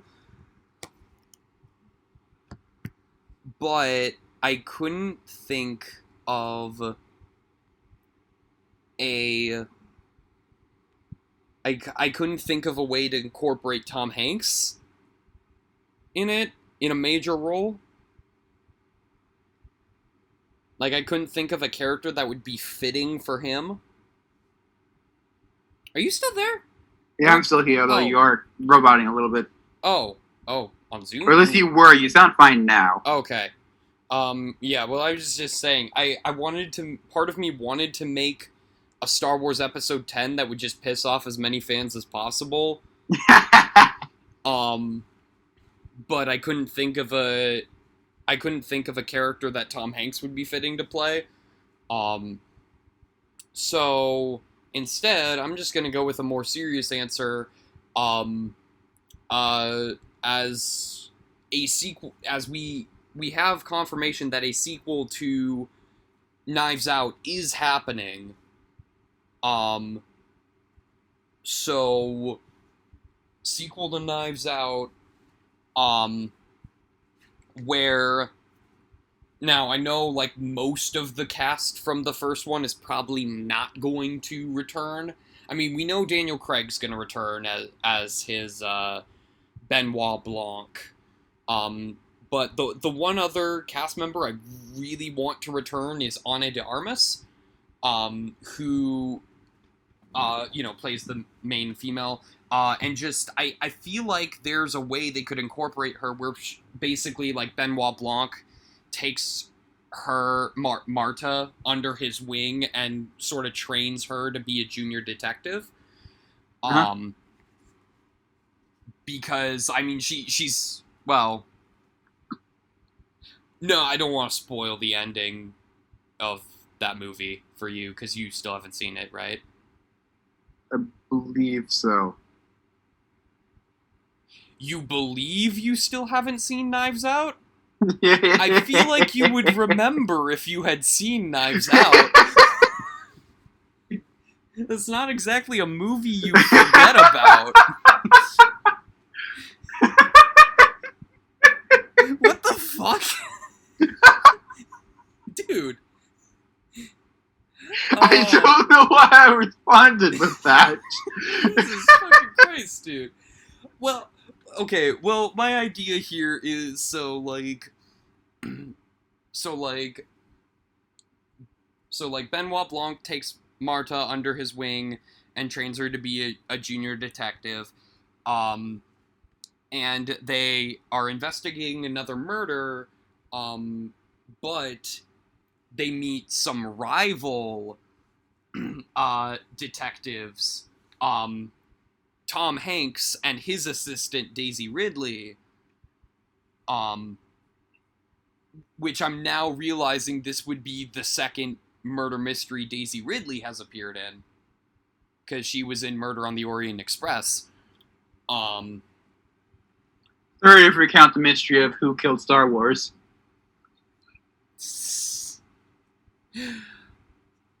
Oh, oh, now you you now you're gonna make me feel bad about saying the twist because I was gonna make because I was gonna make Daisy Ridley the killer, but I don't feel that way about her in regards to Star Wars. I I more so give that to, I would I would if I'm gonna blame anyone I'm gonna blame JJ. Oh, I'm, not, I'm not blaming her. I'm just saying that since she was in the movie, she'd be involved in that mystery. Like I'm like I'm imagining this as an SNL skit Jesus Christ. where like the actors are just like on the set and someone like and someone suddenly runs in and declares that the because something's gone wrong. So the movie is shit. We've murdered Star Wars, and everyone starts poking. Like and Daisy Ridley or whoever starts looking around, seeing like who did what. Oh my god, I'm just now remembering. I believe there was actually, like, Daniel Craig was also planned to have a cameo as a stormtrooper in one of the newer Star Wars movies, but I think they cut it out because he was just too crazy or something. Like, I remember, I, I don't remember exactly what it was, but, like, there was something about a Daniel Craig cameo that got cut. Because there's, like, fucking so many celebrities that cameo as stormtroopers in the Yeah. which I, I do like that idea of just casting like A-list stars as stormtroopers just for fun. yeah, it's it's a fun thing. Yeah. Um anyway, so so yeah, that's that's my that's my film. Um so yeah, now I believe we can move on to uh the first movie in the films of the years of our lives. From the day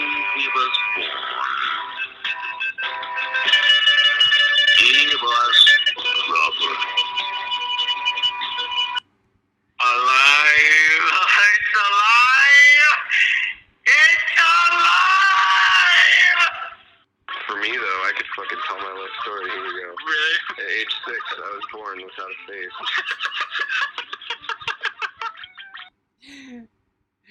yeah.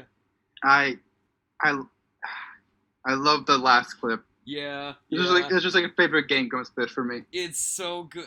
I like I knew I had to com- I knew I had to include that, but then I I had to figure out what actual movie clips to use. And so I mean I used I mean, you know, I love I love me some Rocky Horror, so I, I put in the reference to Eddie's Teddy, the the beginning of the song there, and then it occurred to me that It's Alive would be perfect, but the in the original Frankenstein, it's like way quieter than I imagined it to be. Cause like I searched it up on YouTube, it's way it's it's like on the same par as like Yo Adrian in Rocky. like it's way quieter and mellower than I expected it to be. So I ended up going with the young Frankenstein version instead with Gene Wilder. Um Have you seen Young Frankenstein? I have not. It's that's a good one. It's an, another I've good heard. yeah, another good Mel Brooks film, and Gene Wilder gives a great performance as Doctor Frankenstein. It's Frankenstein. He that's that's a running joke where he gets really mad about people calling him Frankenstein. Um. So yes, um, as teased in the last episode, uh, we're going to be doing a challenge now where we take turns picking films that came out um, for each year the two of us have been alive. Um, and I picked the first one for 1998, obviously, because I'm a I'm a year older than Jacob. I was born in 1998. He was born in 1999, Mhm. and I ended up going with The Prince of Egypt. Uh, for those who have not seen it, it's basically, I mean, it's pretty much a straightforward adaptation of the biblical story of Moses. Um, he, um, you know, Animated um, by DreamWorks, for those who aren't familiar. Yes, it's it it was DreamWorks' second film. Antz was their first. Um but uh it's um so uh for those who don't know the story, um it basically um the the pharaoh orders for all of the uh, baby boys the the baby boy um it's not the hebrews the hebrews. I, I was Yeah, getting it, it mixed up in my head whether it was e- e- hebrews or israelites. Um but no he he orders all of the um baby baby boy hebrews to be killed. Um the the, egyptians have enslaved the uh hebrews and um, Moses' mother um, sends him off adrift in a river so that he does not get killed. Um, and he is actually found by the Pharaoh's wife, who adopts him. Um, then, as they get older, um, uh, print, um, uh, Moses you know, gets into antics with his brother Ramses. Ramesses, I think technically. Uh, I remember, I remember there. I, just, I remember there being like one more syllable than I always than I remember from the, the name.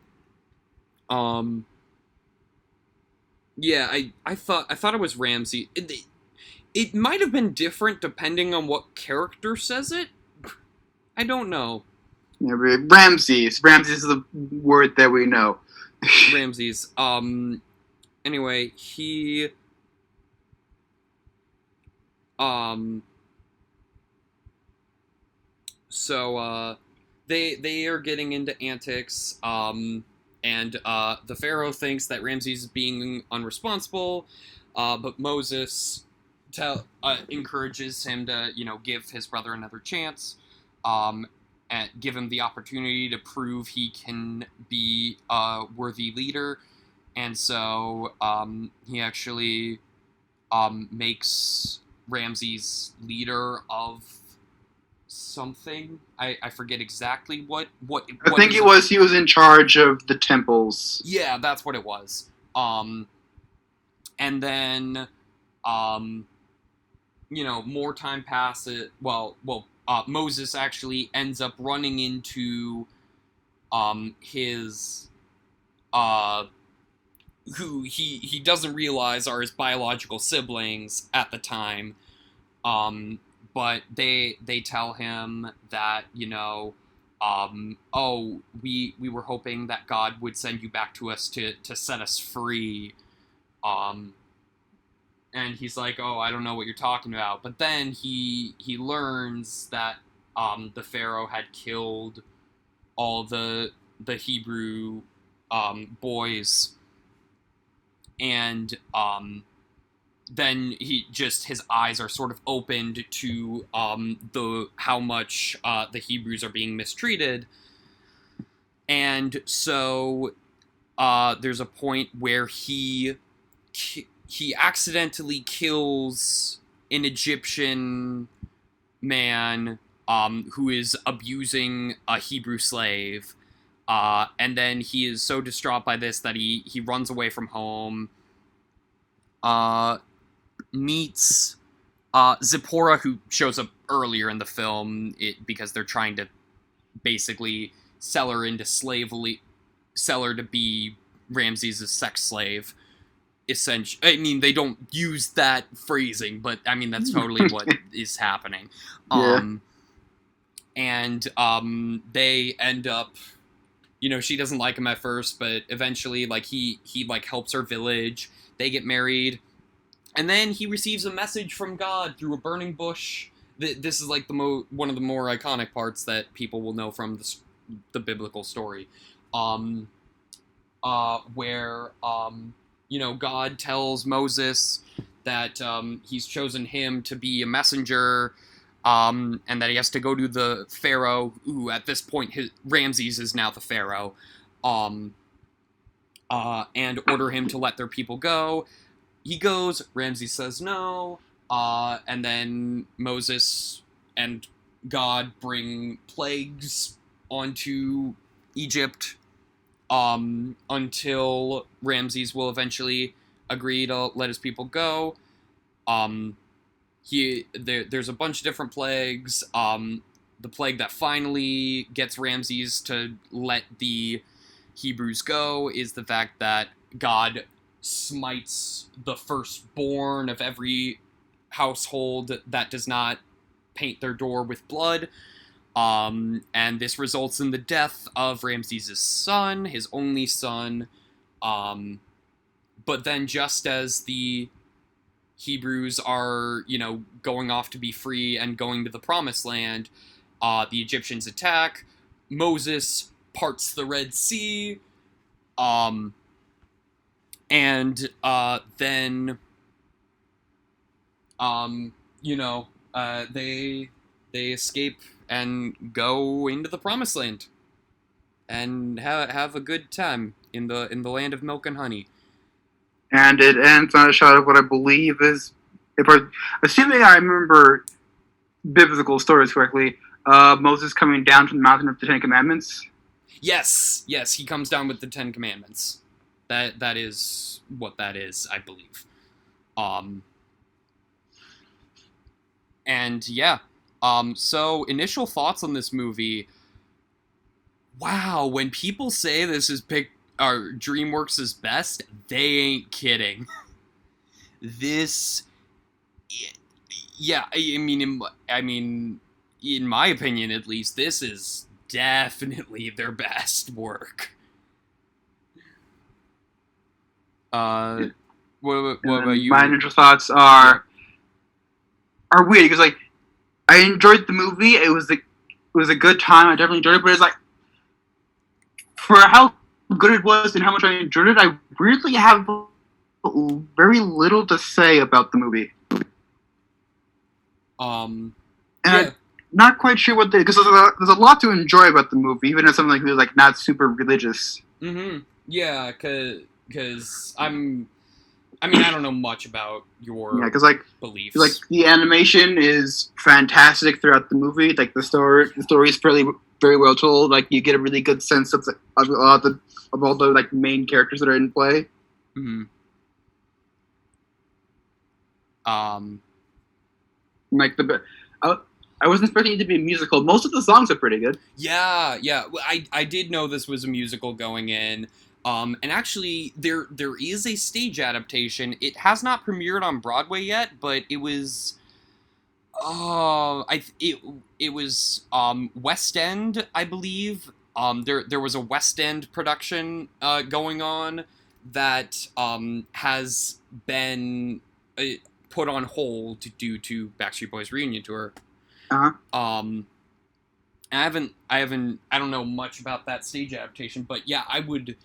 This is definitely something I would love to see on stage. Yeah. Um, There's really only one song that I wasn't the biggest fan of. Uh, it was uh, "Welcome to You're Playing with the Big Boys Now" song. interesting. Okay. Um, I wasn't.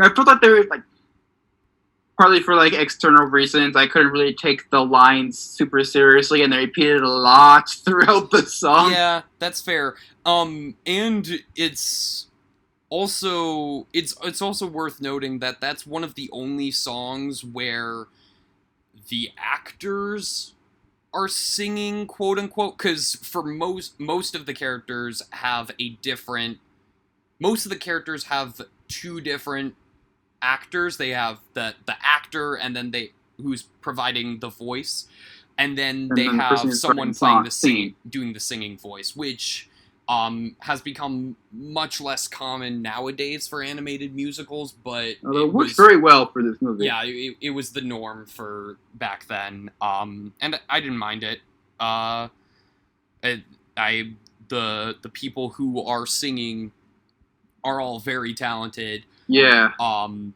it's interesting um this movie i mean pixar has always gone out like gone all out with an all-star cast but holy shit val kilmer plays moses which is i mean at, in this day and age he's probably the least relevant of any of these actors because like what, what what was like the la- what's like his most recent Hold on, I'll check that. thing. He's he's sixty now. Like, I mean, he Oh, was Kilmer. he was Jim. He played Jim Morrison in The Doors.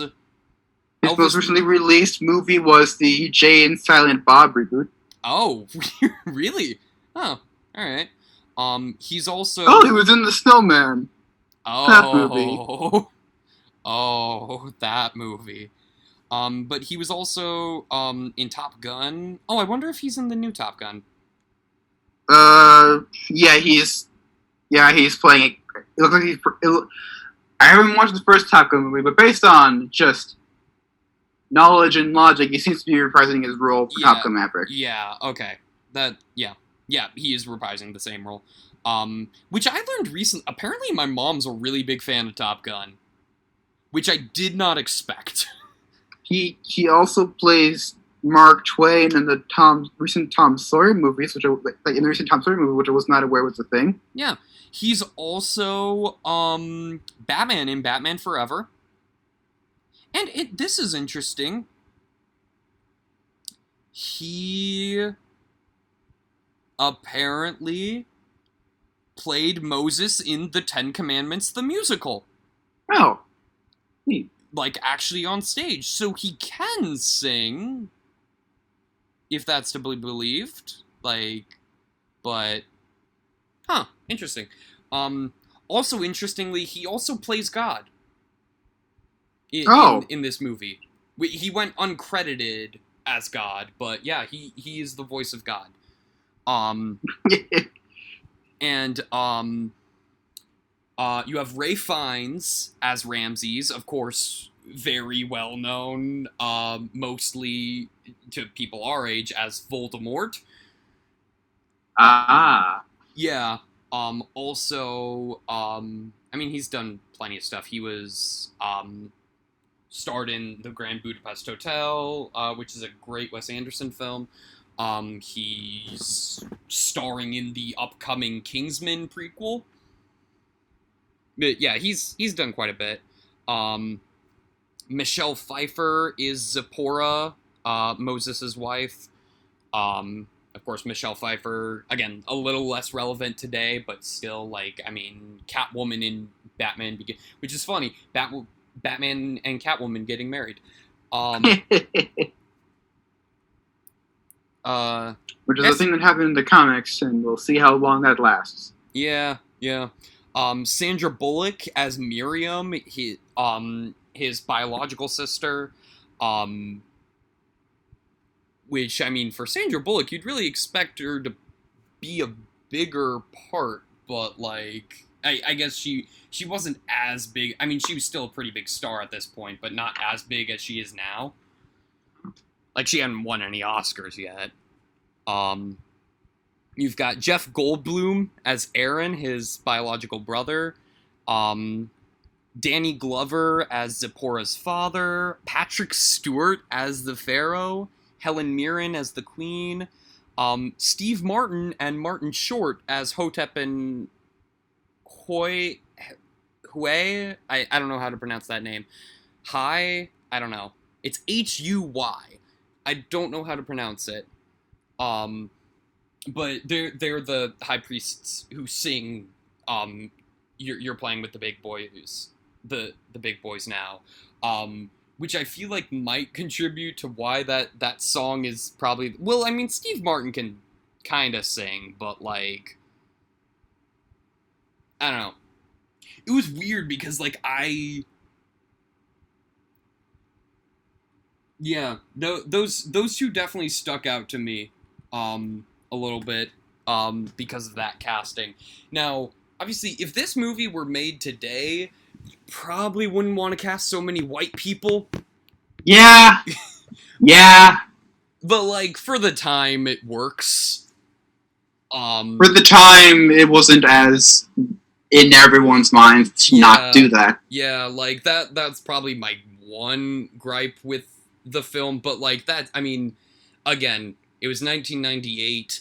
and they all do a great job and it's not like it's like they're being racially insensitive necessarily i mean it is a movie about oppression but like yeah whatever um um no i now i i am I, I do consider myself a Christian. I'm not like super religious, but um, I you know I I do believe in God. Um, I have not.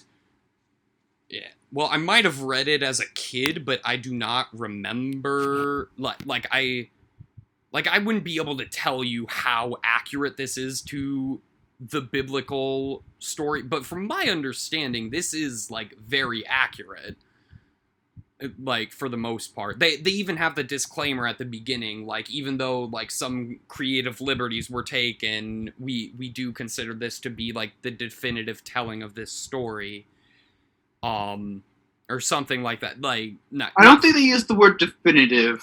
yeah no well th- yeah no th- my i used the wrong word they they like a faithful telling Yeah, that sounds that sounds closer.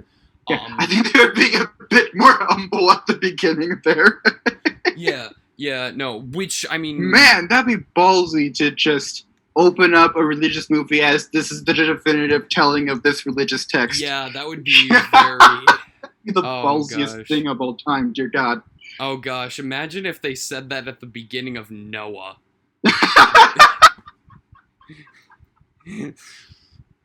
um No, but like this is I mean, from my understanding very faithful to the um to the original tale. I I got to give it praise for not pulling any punches with like the tone because it Yeah. gets super dark.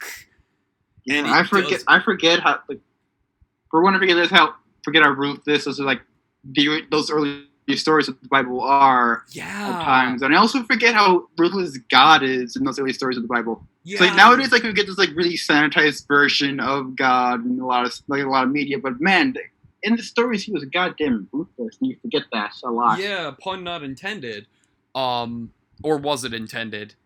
What was the pun? Goddamn ruthless. Oh, I didn't even know realize I was saying that.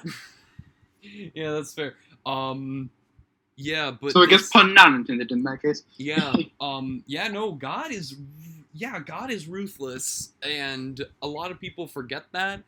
Um, and this movie shows it. They do not pull any punches. Like it, like that. The song, I think, I would probably say, um, the the song. I I forget the name of the song, but um. Uh, hang on. Uh, Prince of Egypt soundtrack because I, I just want to get this right. Um, track listing. Um,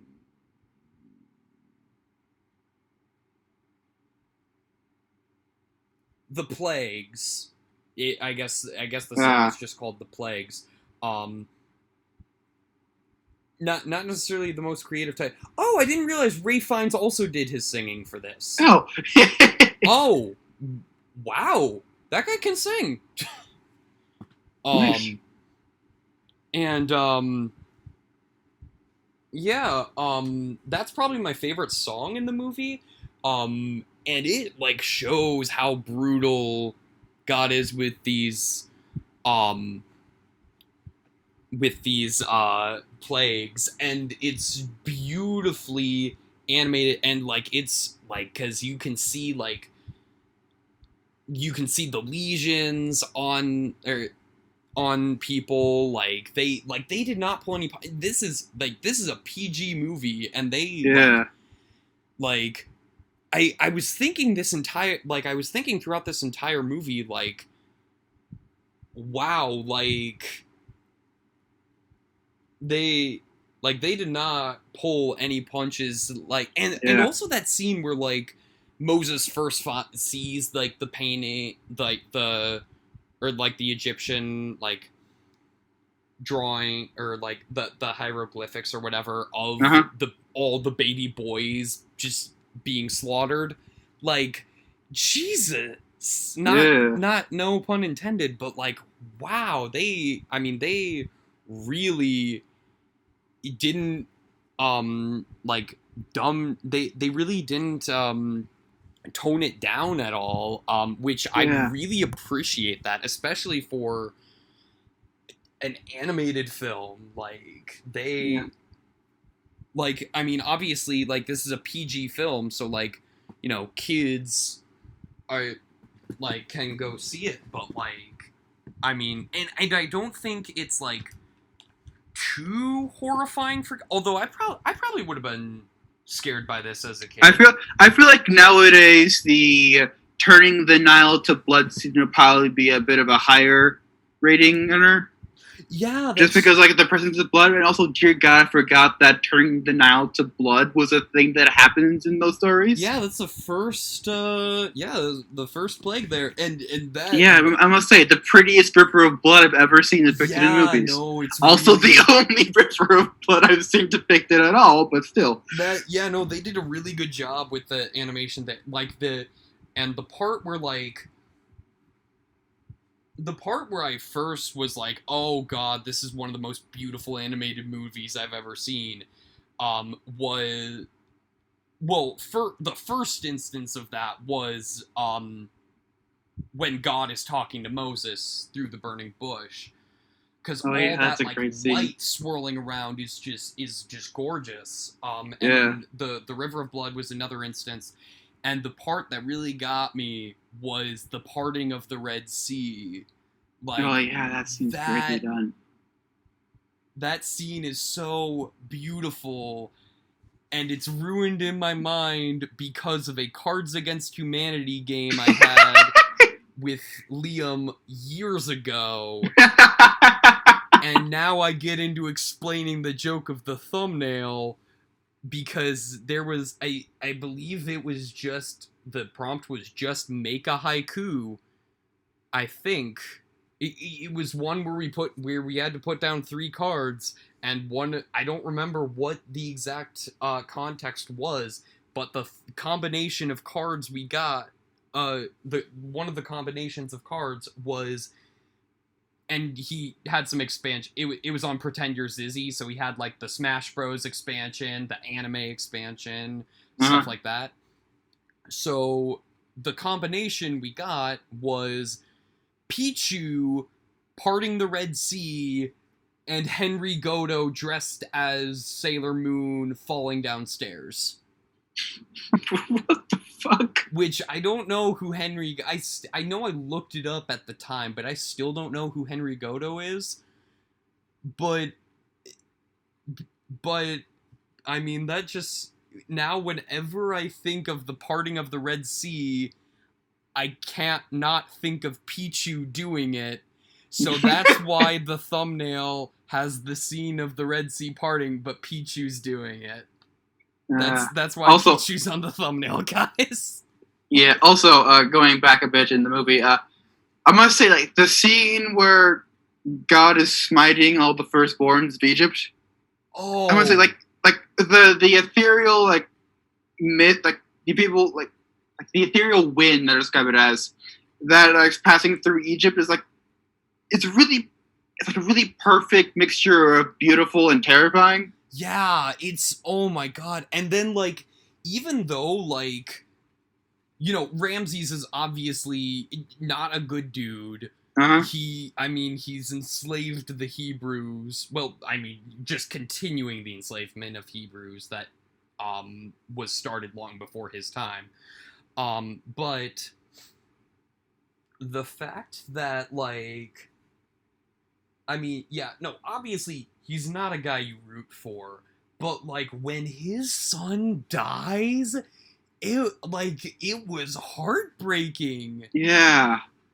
because Yeah, it really, it really like it really helps me like that initial victory of like the Hebrews being finally free to bit, make feel a bit bittersweet because they're finally free, but a lot of not great stuff happened to force that.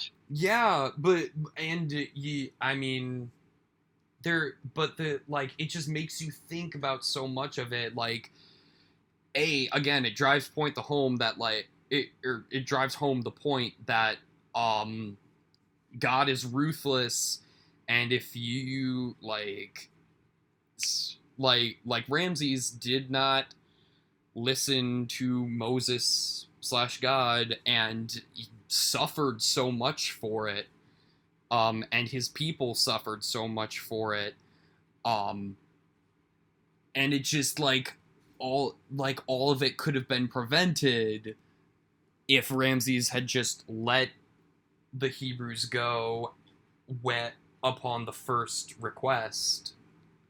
Um, and it's just like it, it just puts so much into perspective like and and it like it's because again you don't root for ramses at all. In fact it like immediately after setting the hebrews go he like sends his men off to kill them.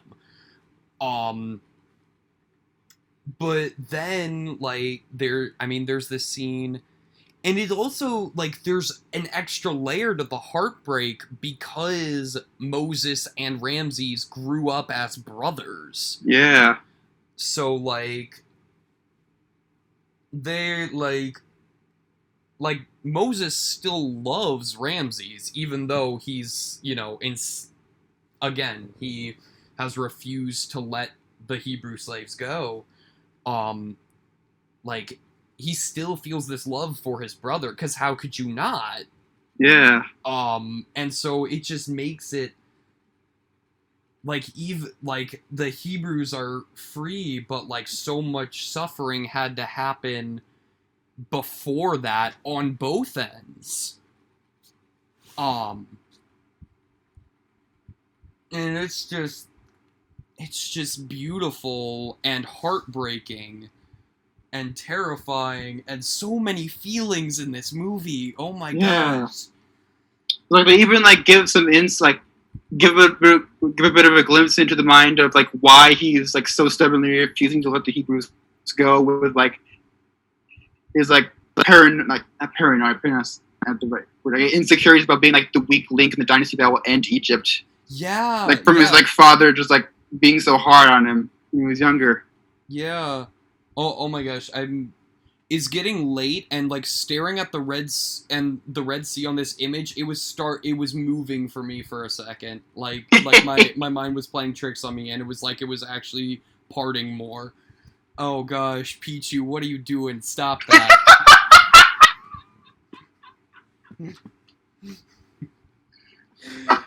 uh. Anyway. um yeah so yeah this movie is so beautiful and I just i mean i don't have any more specifics but like the cast is fantastic the animation is beautiful god i miss 2d animation Yeah. I mean, there there is some utilization of 3D animation as well. Actually, I, I'm just reminded of like one other issue I had with the movie, and this. Well, I didn't notice this at first, but like. So like I started this movie and got like uh maybe 15 minutes in, um before like Hulu just shat the bed and was Uh-huh. like, "Sorry, we're we having trouble playing this back," and I'm like, "Ah, damn it!" So I had to like watch this, and like I I wanted to you know start the film from the beginning. Um, when I was watching it, I didn't want to just pick up where I left off. I I rewound and started from the beginning. Um, and on my so like on my second time viewing this particular scene, I noticed something interesting when Moses and Ramses are racing their chariots, there's a block of there's like wood that breaks off the the Sphinx's nose. Uh How? huh. How? How? Like you even because see- because it's a movie featuring the Sphinx with a nose. There's almost a prerequisite that the nose has to fall off at some point. We're just like a hilariously stupid trope to just show up in so many movies. but the but the thing is, it was broken by wood. Like I'm I'm not questioning why the nose fell off in the first place. I'm questioning how the wood broke it off because we see literally 2 seconds later the nose tumbling down and breaking a bunch of more wood. So clearly it's stronger than wood. Like what? that was that was the one other issue I had, and I didn't even notice it the first time, and then I rewatched it. and I was like, wait, hang on. Oh, anyway, um, so that's yeah. Well, I mean, going into final thoughts, um, unless unless you have any more specifics. to Go ahead. Um, this movie is so beautiful, and it's like it really is like I mean, from my understanding, very faithful, um, to the the source material, which is re- which really is important, especially when dealing with the Bible. hmm I mean, you can take creative liberties and be okay, but like, as, and it's also very hard to find like good film adaptations of biblical stories. Like this is, I mean, I'm just gonna. I, well, okay. There's a lot I haven't seen.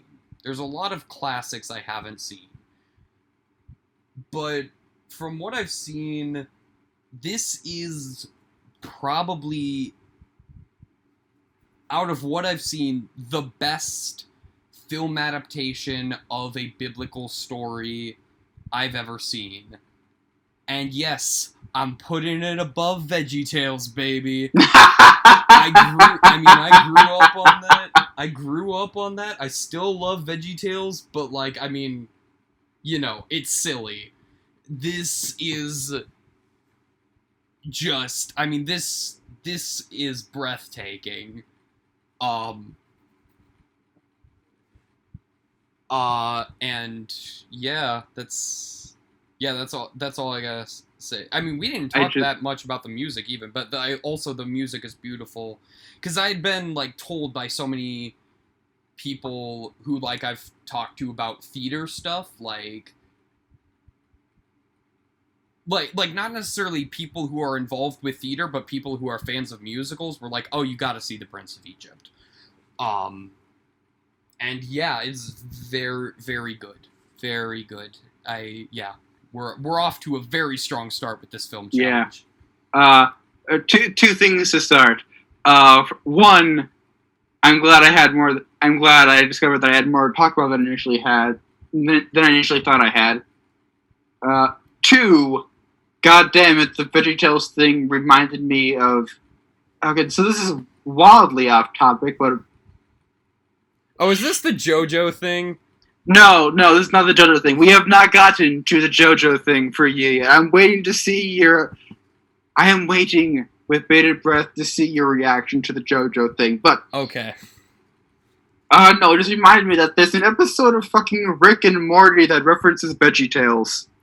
I'm not at all surprised by that It's like like the idea was like they're stuck like they like, it's an episode that that like like it's an episode that's wild like that's widely metaphorical for like making an episode of Rick and Morty.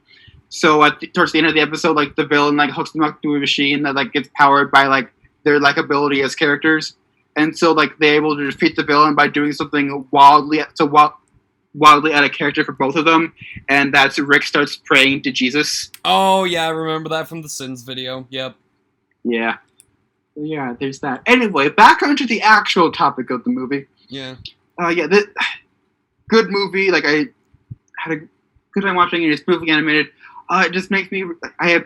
It makes me regret two things. One, that 2D animation isn't as prevalent in like mainstream movies anymore, because it can be beautifully done. But like so many studios just prefer to use CGI for movies. You can also And- like use both too. You can also like, use both, like, u- like this very movie well, yeah. uses both. Yeah, like but like predominantly it's like 2D and like you can. It's like there's so much potential that movies just like a lot of movies just like are kind of ignoring with 2D animation in favor of 3D. And Well, that's I mean, sad, but- unfortunately, it's just that 3D is cheaper and easier. That's what it comes down to. Just, yeah, which is sad. But the second thing it makes me greater is that there aren't. Like, this is one of the few like Christian movies that I've heard of that are good. Because a Mhm. lot of them are just like bad like propaganda films. So it makes me regret that there aren't more like good Christian Christian movies out there. Yeah. There's like religious movies in general out there because like like there's a lot of like really interesting material you could make movies on, but like so many of them are just not that great. Yeah, and there's so many I- great what I've encountered. stories to tell from the Bible that have been completely butchered in film. Yeah. Yeah. Um but yeah, that's yeah, that's going to be it for this podcast and I know Jacob you already told me uh your choice for Yep. 1999. Uh, but- yeah. So next episode, uh, for our 1999 episode, the one for the year I was born, we'll be watching the movie Green, The Green Mile. uh, which, considering the length of the movie, we may finish by the time. If we started now, we might finish it by the time we record the next episode podcast. Because dear fucking god, that's a long ass movie. Yeah. Um. Al- also, uh, for me, it's actually killing three birds with one stone because a, it's a movie my mom's wanted to watch with me for quite some time because for Mother's Day I got her a four DVD pack. Um, the main draw to it was One Flew Over the Cuckoo's Nest, which m- my mom and I had talked about, and she, I haven't seen that yet, and she really wanted to own it because it was one of her and my Uh-huh. dad's favorites. Um, and I got this four pack that included that as well as Shawshank Redemption, which I have finally seen and it's so good. Um, The Green Mile and Cool Hand Luke, the only movie my mom isn't interested in watching with me.